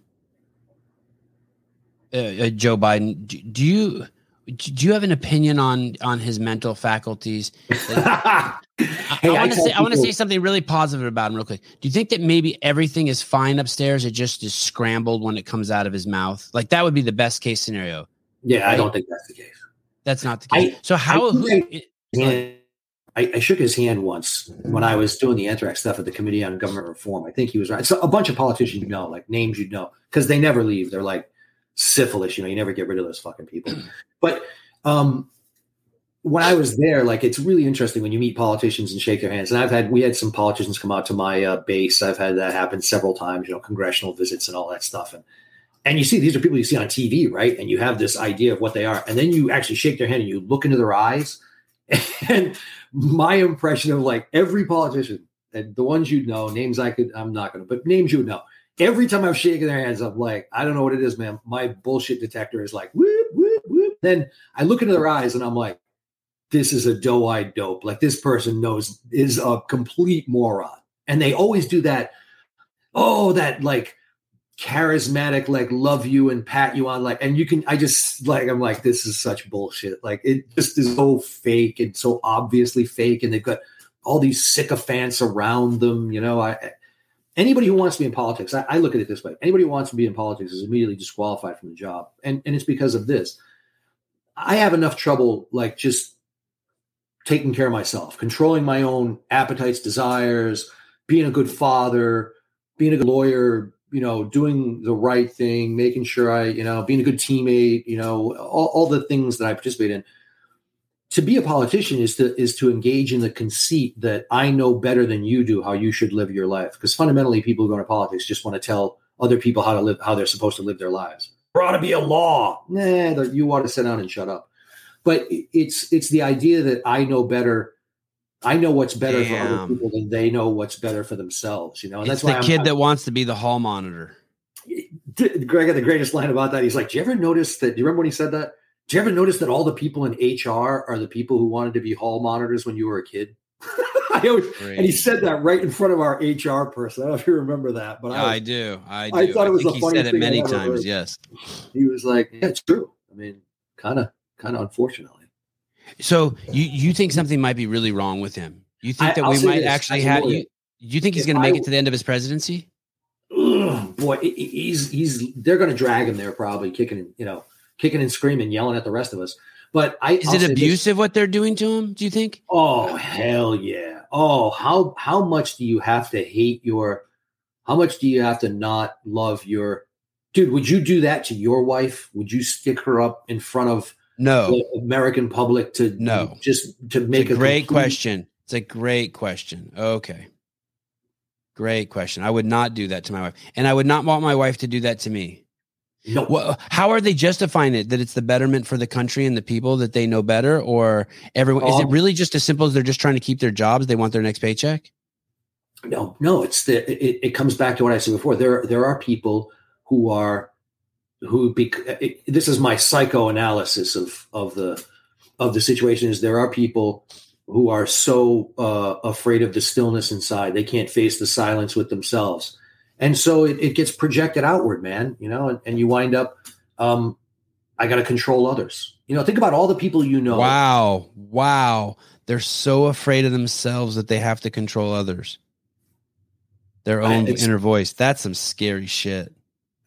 Dude that's all that is is it's all it's all outward. It's you know they can't stand i know people who like can't they can't be alone with themselves. They can't just sit in silence with someone else you know they can't they have to be talking they have to be doing it you know the, the silence is the like they're terrified of it you know yeah i remember a friend in college who said hey man i just spent a couple hours at home alone i was like and and they were so they were so impressed you take your seat. Biden's note card has step by step instructions for everything, like walking into a room and sitting down. Yeah, I saw that. I saw that. Here's what I said, Sevi. Is that bad? Is that bad though?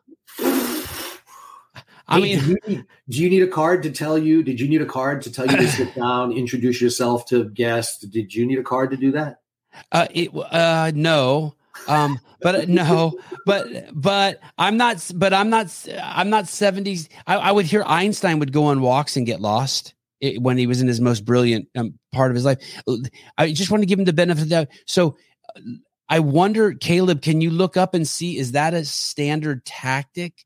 For like someone who has dementia, like if if I started to get dementia and I told my kids I wanted to go to the coffee shop, would they give me a card and be like, and then it has like my name and phone number on it on the bottom, but also it says, okay, go there, ask for a Starbucks, and then come home. Like maybe, maybe that's just a standard protocol. Maybe that is indicative or a uh, clue that he is losing his shit.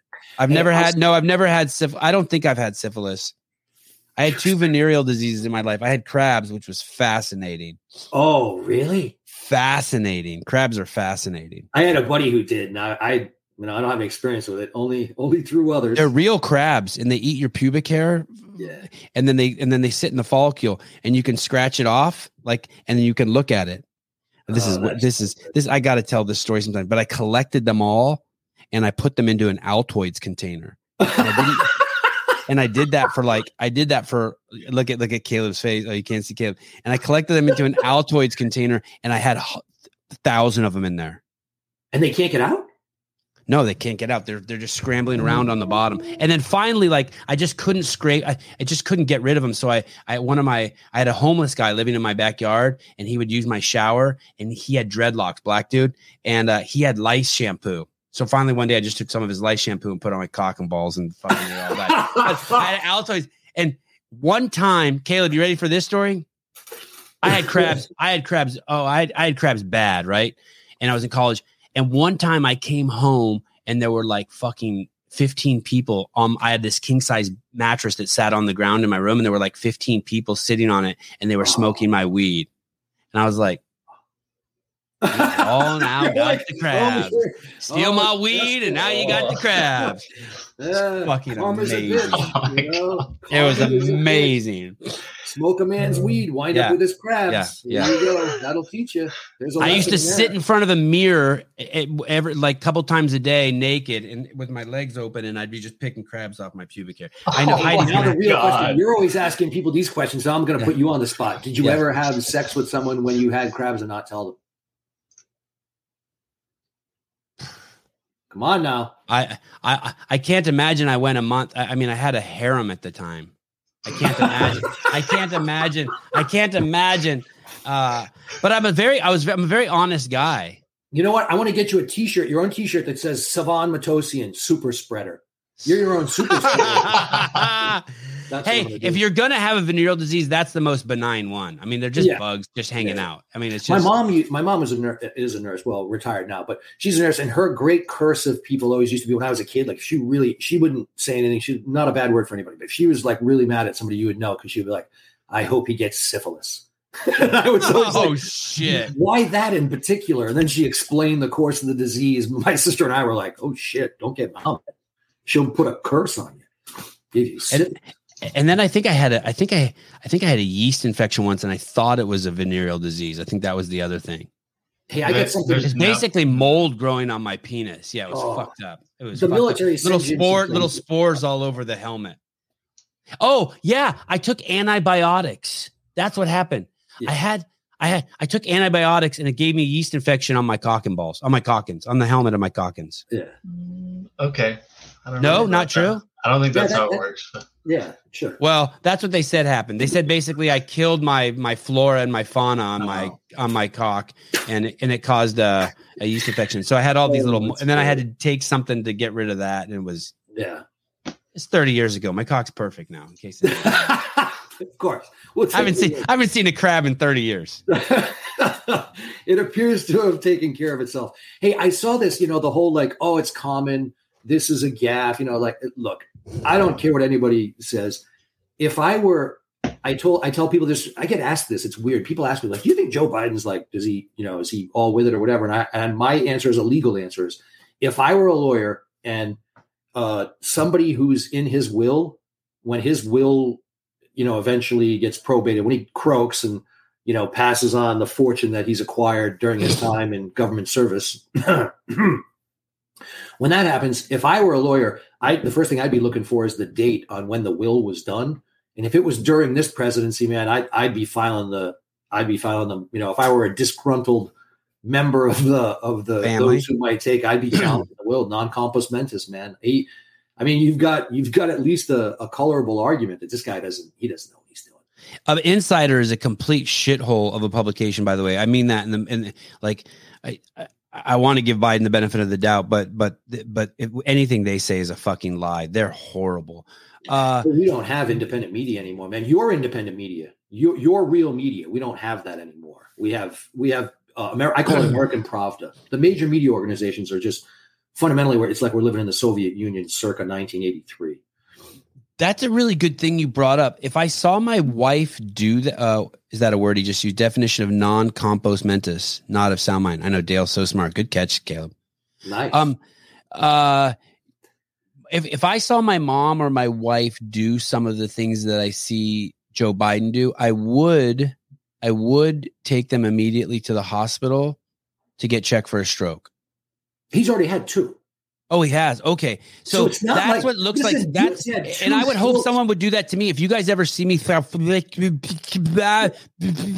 please uh, call someone. Text my DM, my wife, and her Instagram. Be like, hey, we saw Sevan have a stroke on the fucking show. Please, I'll just put you out of your misery. I'll, I, Yeah. I promise you, I won't let you suffer. It's like something's getting stuck in my medulla oblongata. I mean, like I need, I need a fucking, I need some liquid Drano. Okay, so so it is like that because that's a great way to think of it. That's what I tell people whenever they get mad at cops for shit they do. I go, what if that was your dad or your brother or your son?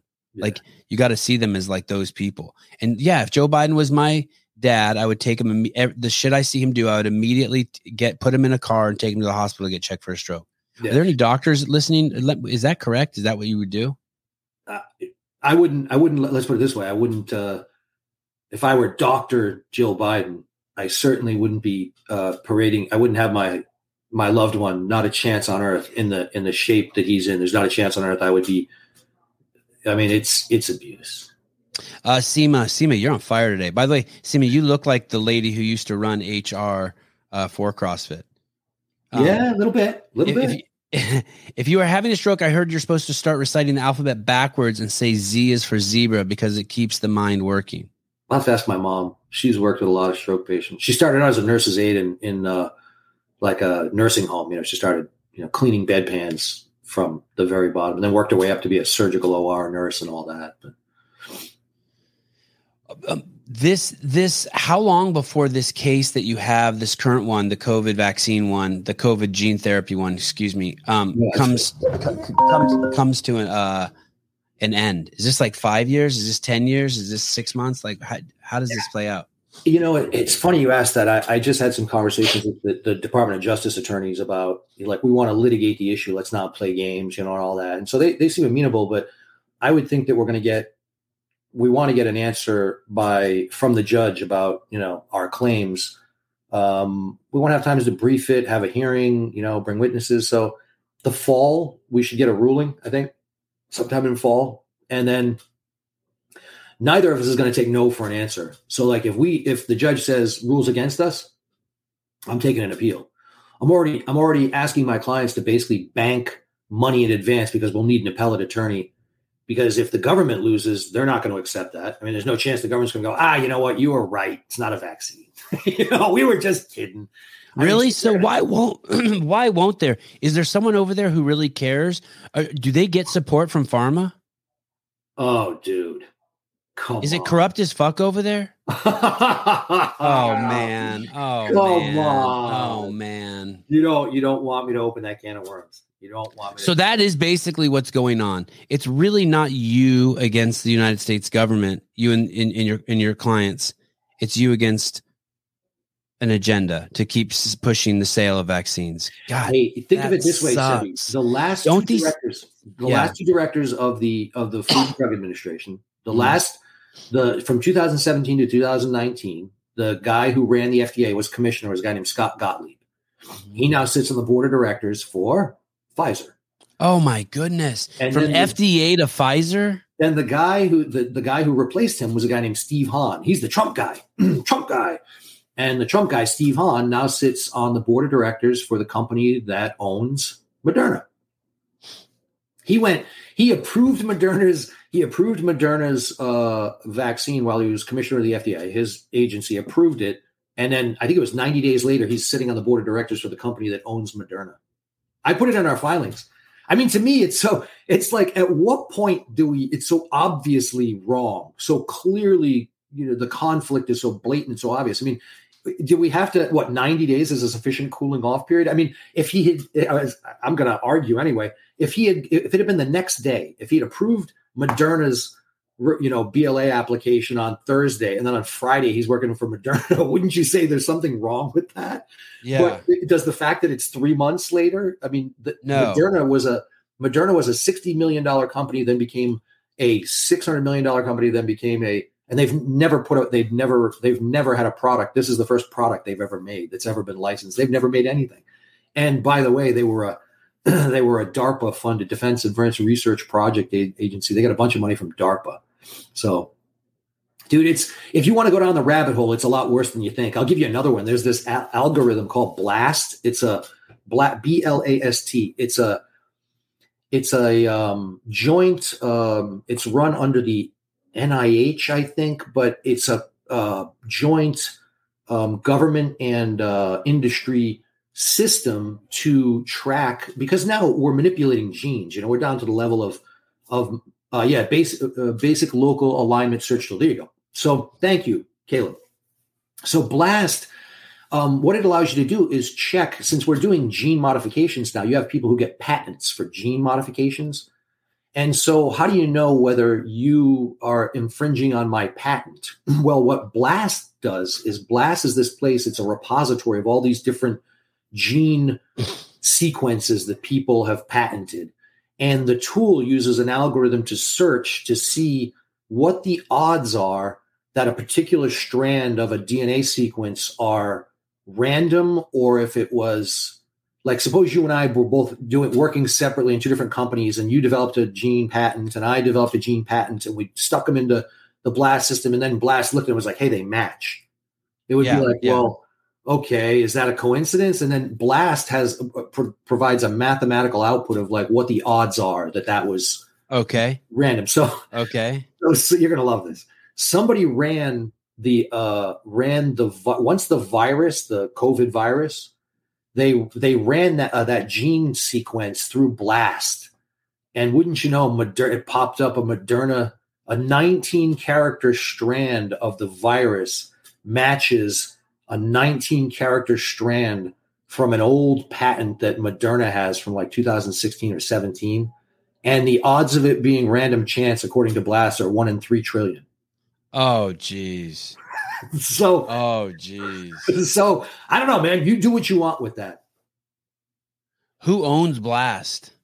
no it's a joint it's a I'm- government system but it's I can't believe that they weren't shut down after that. the people who who did that the people who did that they can't shut it down it's how it's how people are researching patents to decide whether there's a patent infringement or not i've got to get a patent attorney that's my next thing is to get a patent attorney to tell me if, if you had a one in three trillion hit would you would you be willing to sue someone for patent infringement over that? God, that's amazing. yeah. Hey, um, I, uh, what about VAERS? oh oh yeah. Hey i'll tell you this i got some great data on that one. I was just writing so you catch me right in the middle of this. But so uh, theresa long is a lieutenant colonel in the army. She's a flight surgeon. She's one of my she was a witness in one of my cases and and she might even be a plaintiff in this case but uh, lieutenant colonel theresa long was an army Sorry, one second. Uh, for those of you who don't know, VAERS is the adverse reporting system. It was developed in 1990. What doctors or anyone is supposed to do is, is if they have an adverse event after taking a vaccine, um, you're supposed to report it to the VAERS. It is a um, voluntary um, place. Um, uh, Harvard did a study on VAERS prior to the COVID vaccine, and Harvard decided that um, adverse events were being underreported by 90%. And the reason why, the biggest reason why they were being underreported by 90% is because doctors weren't paid to report um, uh, the adverse events, so they believe that doctors weren't doing it. And Harvard came out with a study. Well, what's funny is, is now they're saying, well, yeah, so un, it's un, it's normally underreported. Let's Yes, just say that. a- and now it's a- there's been more reports to VAERS around the COVID vaccine than all other vaccines in the history of fucking mankind. Yeah, that's correct Did you see the two two uh, basketball player who died last month, and then the football player died yesterday? yeah i hey i've had people in my family my cousin you know and i don't even ask anymore i don't want to know i don't i tell everybody don't do it don't take it but you know Hey, if they can ask you if you're vaccinated to eat at a restaurant in San Francisco, every single person who dies, we should know whether they were vaccinated or not. I don't I don't want to know anymore, man. I just I just keep my head. I can't the the it's only gonna get worse. It's only gonna get worse. I, I wish it weren't so, but Before we talk about VAERS, do you think they're going to be able to hide it, or eventually it's all going to fucking just come out and be like, oh shit, they poisoned the world? I don't know. I don't know. You know, it's Okay. it's one of those how many how many people Denial, emotional denial again. They don't want to get it dosed with a la thousand la hits la of la acid. la la. You know, Okay. I mean, there's Fair. a lot, and couple that with couple that with how many people who took it who were just like, oh, it's it's a fine, you know, trust, trust, trust. How many of those people don't want to know either? You know, there, there's a lot of people who have a lot of good reasons to like, man, I just don't, you know, Yeah. it's Yeah. not. So I don't know. I don't know if the, but I always thought that Greg had a great point that eventually that the, I- thought this was a beautiful analogy that the truth is like a beach ball, you know, and that like you can hold it underwater, but it takes an incredible amount of energy, but that ultimately it's, it's going to pop up. I mean, it may not be in my lifetime, but I, I would imagine 100 years from now, man, it, it- this is not going to be looked back on fondly. this is people will not be pointing to this as a we should do it like that again. You Yeah. know, at least if there's going to be human, uh, the human race is still around. I, I don't think this will be looked back at as the golden era. No. I don't think that will be the case. No. But so this, I had a lieutenant.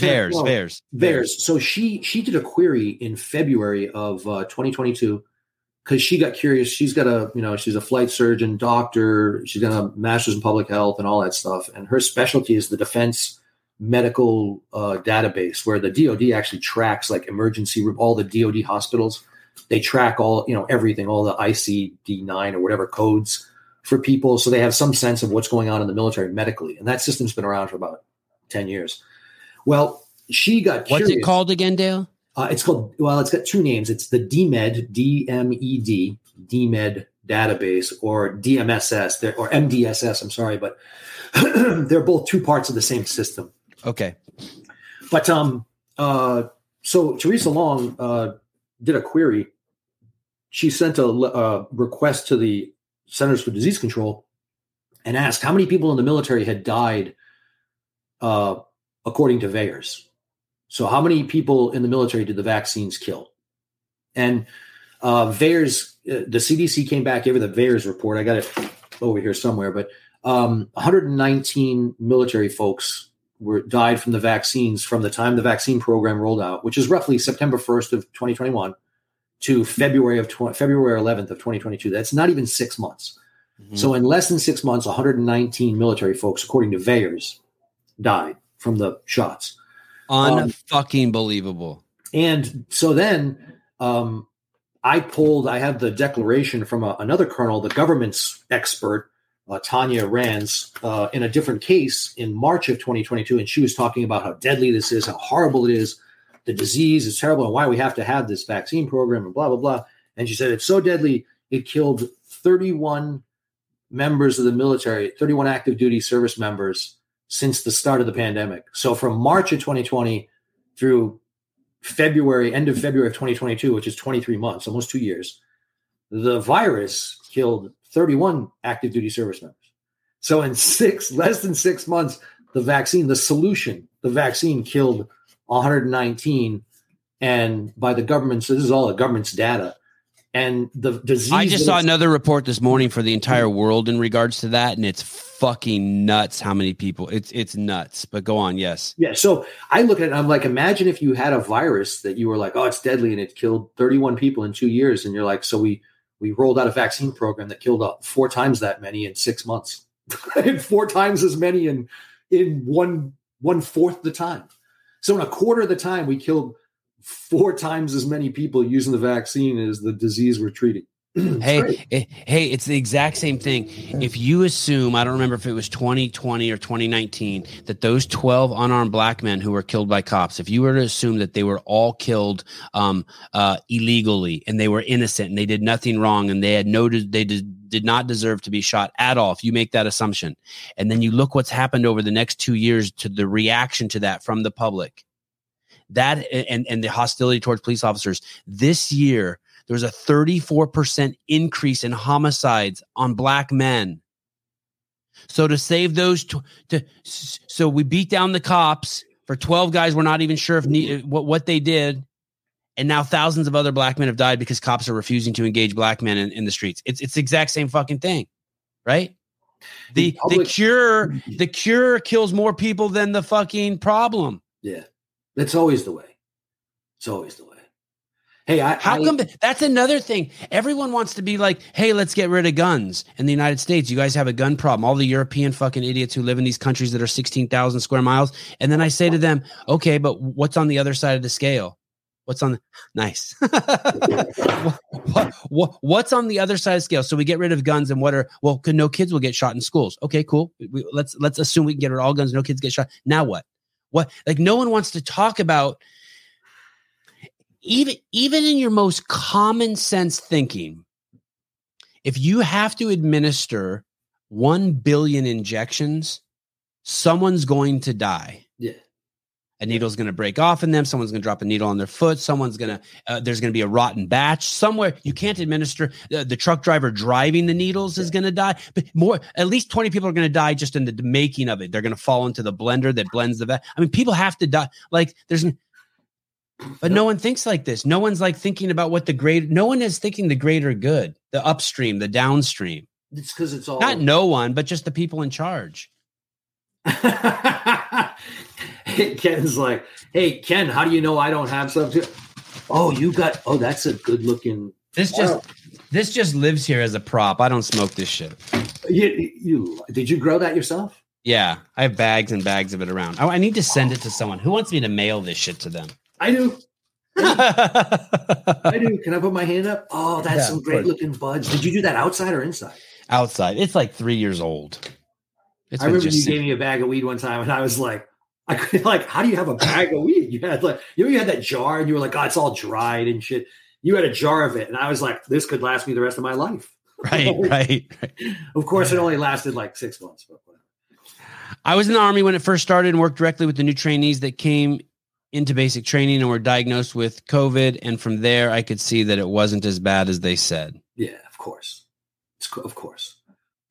What it's what uh, what my Italian friends in the neighborhoods I grew up in used to say. It was, it's fugazi. It's fugazi. It's all fugazi. It's all fake, man. So, what do they say about the VAERS report? 119 guys dead. Um, we'll see. That's in my filing. We'll see what happens. It's in the motion I'm writing right now. I just highlighted it.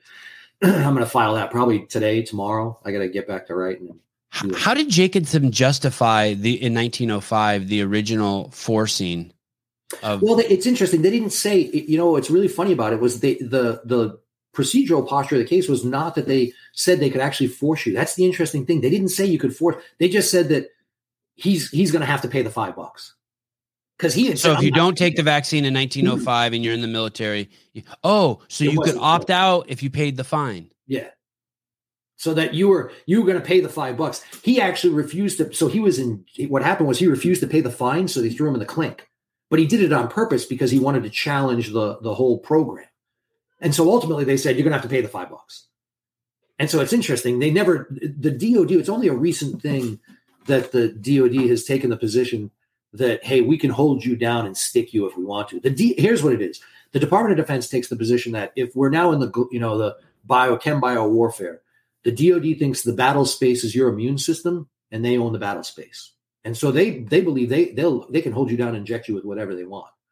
They really think that you're property. You're just U.S. government property, man. Yeah, hmm. that's their that's their view of the world. That's their and, and, and and are the soldiers property? U.S. property? No, not at no. all. Not in a volunteer military. They're not. Hey, I hope Sevi, whether I win or lose, if I do nothing else, I'm, I'm kind of at the point where I'm like, if if this breaks the military, and I think it might, I think it I think this might be we might be watching the end of the the U.S. military's dominance, and maybe we already did. Maybe Afghanistan, the Afghan withdrawal, was the writing on the wall, and nobody just wants to acknowledge it. But U.S. military superiority, like that's we, have lived under that and been comfortable with that, and people have you know gotten used to that. Like the U.S. is the world superpower. Know that that may not be the case anymore. I, I don't think people realize, and I've even said this to some of the attorneys on the other side, like they think the military is all the regulations and all the orders and all of that stuff.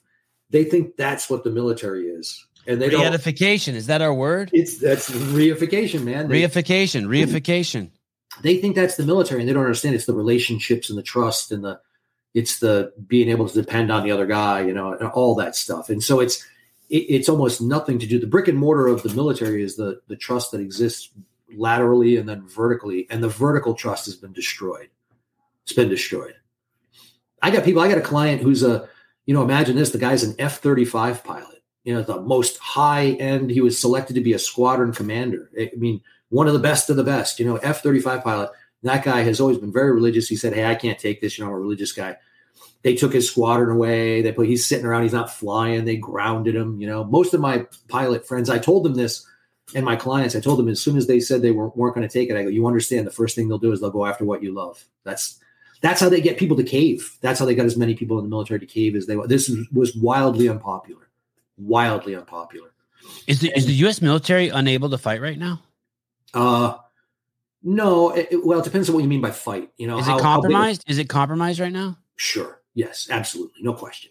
No question. They're not meeting recruiting goals. I see things. I mean, I don't want to share too much because I got like, you know, I've got confidential stuff and I got attorney client privilege. But let's just say this people know who I am. And so things appear in my inbox. Ah, get yes, People, yes. people mail me things. I got a letter and it was like unmarked and I opened it up and it was, you know, one of those like Ted Kaczynski letters. But you open it up and it's got, you should check this, look at that, look at, th- I mean, I get stuff that, you know, I, I, I get that on a much smaller scale. Everyone, the employees of CrossFit Inc. are always sending me fun Right. stuff. I like it. know it is. Not the U.S. government, but the employees at CrossFit Inc. Yeah. Uh, D- Dale, when when you were general counsel, is that when the NSCA case started, or was it at, when you after you, you were? That is, yeah, I, I wrote that complaint. yeah. Man, we got to talk. We got to do a whole show on that. Yeah, that's a fascinating one. Are you? Do you? Do you have? Do you know what happened there? I know they sealed the case, but do you No, know that was you- I you no, don't know. And I I wish I did. I, I mean, I have a pretty good theory, let's say, based on all that I know about the case and the, even the stuff that wasn't reported. You know, I know a lot. I mean, I followed that since I initially filed it. Um, given everything that I know, I got a pretty good idea of why that all went the way it went. And, and why why it's sealed and the affiliates can't be told what what happened in there? yeah, I mean, look, the fact that it's sealed and the affiliates can't be told ought to tell you everything you need to know about what's in there. there was a there was a there was a uh, you know the, the obviously the CrossFit Journal and Greg the first three years it was out. Greg wrote everything in it, and then Mike Warkentin, who, who Yep. we both uh, um, love and fucking respect the shit out of, Yep. he he put together a list of thirty must read articles that Greg Glassman wrote. And I was thinking about when Eric Roza took office and he was in a meeting and someone used the term GPP and he didn't know what it meant. And I was tripping the other day. I was like, what were we even, what was any affiliate or anyone thinking that you had Greg Glassman, the guy who invented fucking CrossFit, and you replace running the company, the vision, the direction, all that. And then you replaced him with a dude who does and i wondered do you think like how he would probably have to read those articles um uh all 30 of them every single day for a month to get to the five yard line of where greg is and then but I, but i bet you the current ceo doesn't even know those 30 articles exist i was i'm just Wait tripping on how that? anyone is still on that boat Oh, that boat's sinking. Hey, speaking of which, I thought Dave was going to be the new CEO. I mean, if they're smart, if they're smart, they either make him or Nicole the CEO. It's it's looking more and more just. I'm just tripping. I'm tripping so hard that anyone with a brain thought that Eric Roza could run that company. It's it's like it's like um, Hey. having an F thirty five. It's like having me try to fly uh, an F thirty five.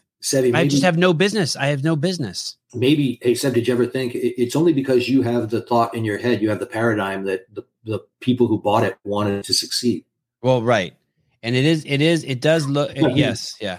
I mean, you know, may, maybe that was maybe that was whatever the, the price, whatever the asking price was. Maybe that was just the money to let CrossFit Of course.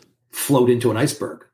of course and whether that's true or not it's a very um logical uh it's a workable model. yeah if you like algebra and you like balanced equations um if you have 200 million on this side you might as well put 200 million on this side and yeah it i know uh dale i gotta have you back on again i didn't even Yeah. get to any of my I, we took so much. I'm sorry, I took up all your time, man. take up all my time this show is going to be huge i love you i need to have you on as a regular You're you're the best, man. I love you. I, I do it anytime you want. awesome Any subject, man. You know me. I love to talk about anything. caleb thank you Caleb, peace, brother. you're Hey, man did you get forced? Did you take it? Yeah. Shit. Did you get the shortness of breath afterwards? No, I had no problems with it afterwards. He's not allowed to say because if you say, Yeah, you- that's right. uh, guys in the military DM me all the time, and they're like, if you say something's wrong with you, you lose your position. Like if you say like, yeah, most of my clients lost their jobs, so they were you know pilots, I mean butchers, bakers, candlestick makers, and yeah. all right, brother, thank you, Dale. Uh, I will. Um, I'll stay close contact with you. We'll talk soon. Yeah.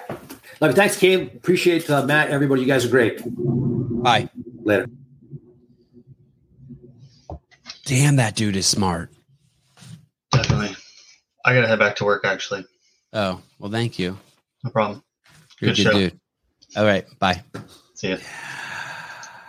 Hour 49 minutes, guys. Uh, great show with Dale Saran, former general counsel of CrossFit Inc., hardcore CrossFitter. We didn't even get into any of his crazy CrossFit numbers. Homeboy's got some skills. Uh, and uh, he's not he's no spring chicken anymore. Uh, tomorrow, it says tomorrow at 7 a.m. I have a live call-in show.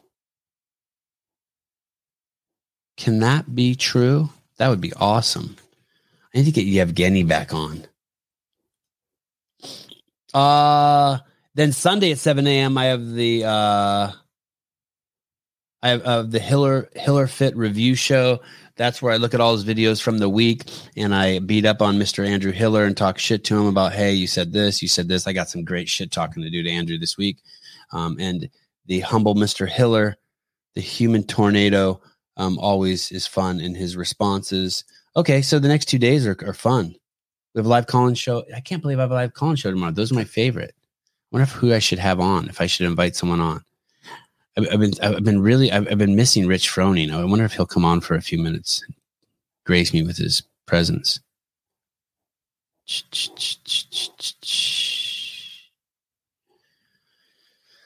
All right, guys. Thank you, uh, Bruce Wayne. You boss. Uh, what's her name? Seema. You were great today. Uh, thanks for all the uh, interaction. Kenneth Dunlop, um, Mr. Rich Holton. Thanks for being part of my mom joke. Matt Burns, uh, Heidi. Always please check out the Fake Sevan podcast. Even though Heidi's getting soft.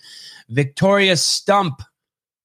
Thank you very much. Uh, Seema Visual, Vis, Visual, Vis, Vis, Seema. Let's it Seema. Uh, who else is in here in the comments? Uh, Jessica Pearson, always good to see you, girl. Eric Wise, thanks, guys. Okay, I'll see you guys tomorrow at 7 a.m. Um, love someone, hug someone, accept someone, learn something new today. Uh, our only value as human beings is our ability to help our fellow man, regardless of who, what they are. Spread the love, smile at someone today. Love you guys. Bye.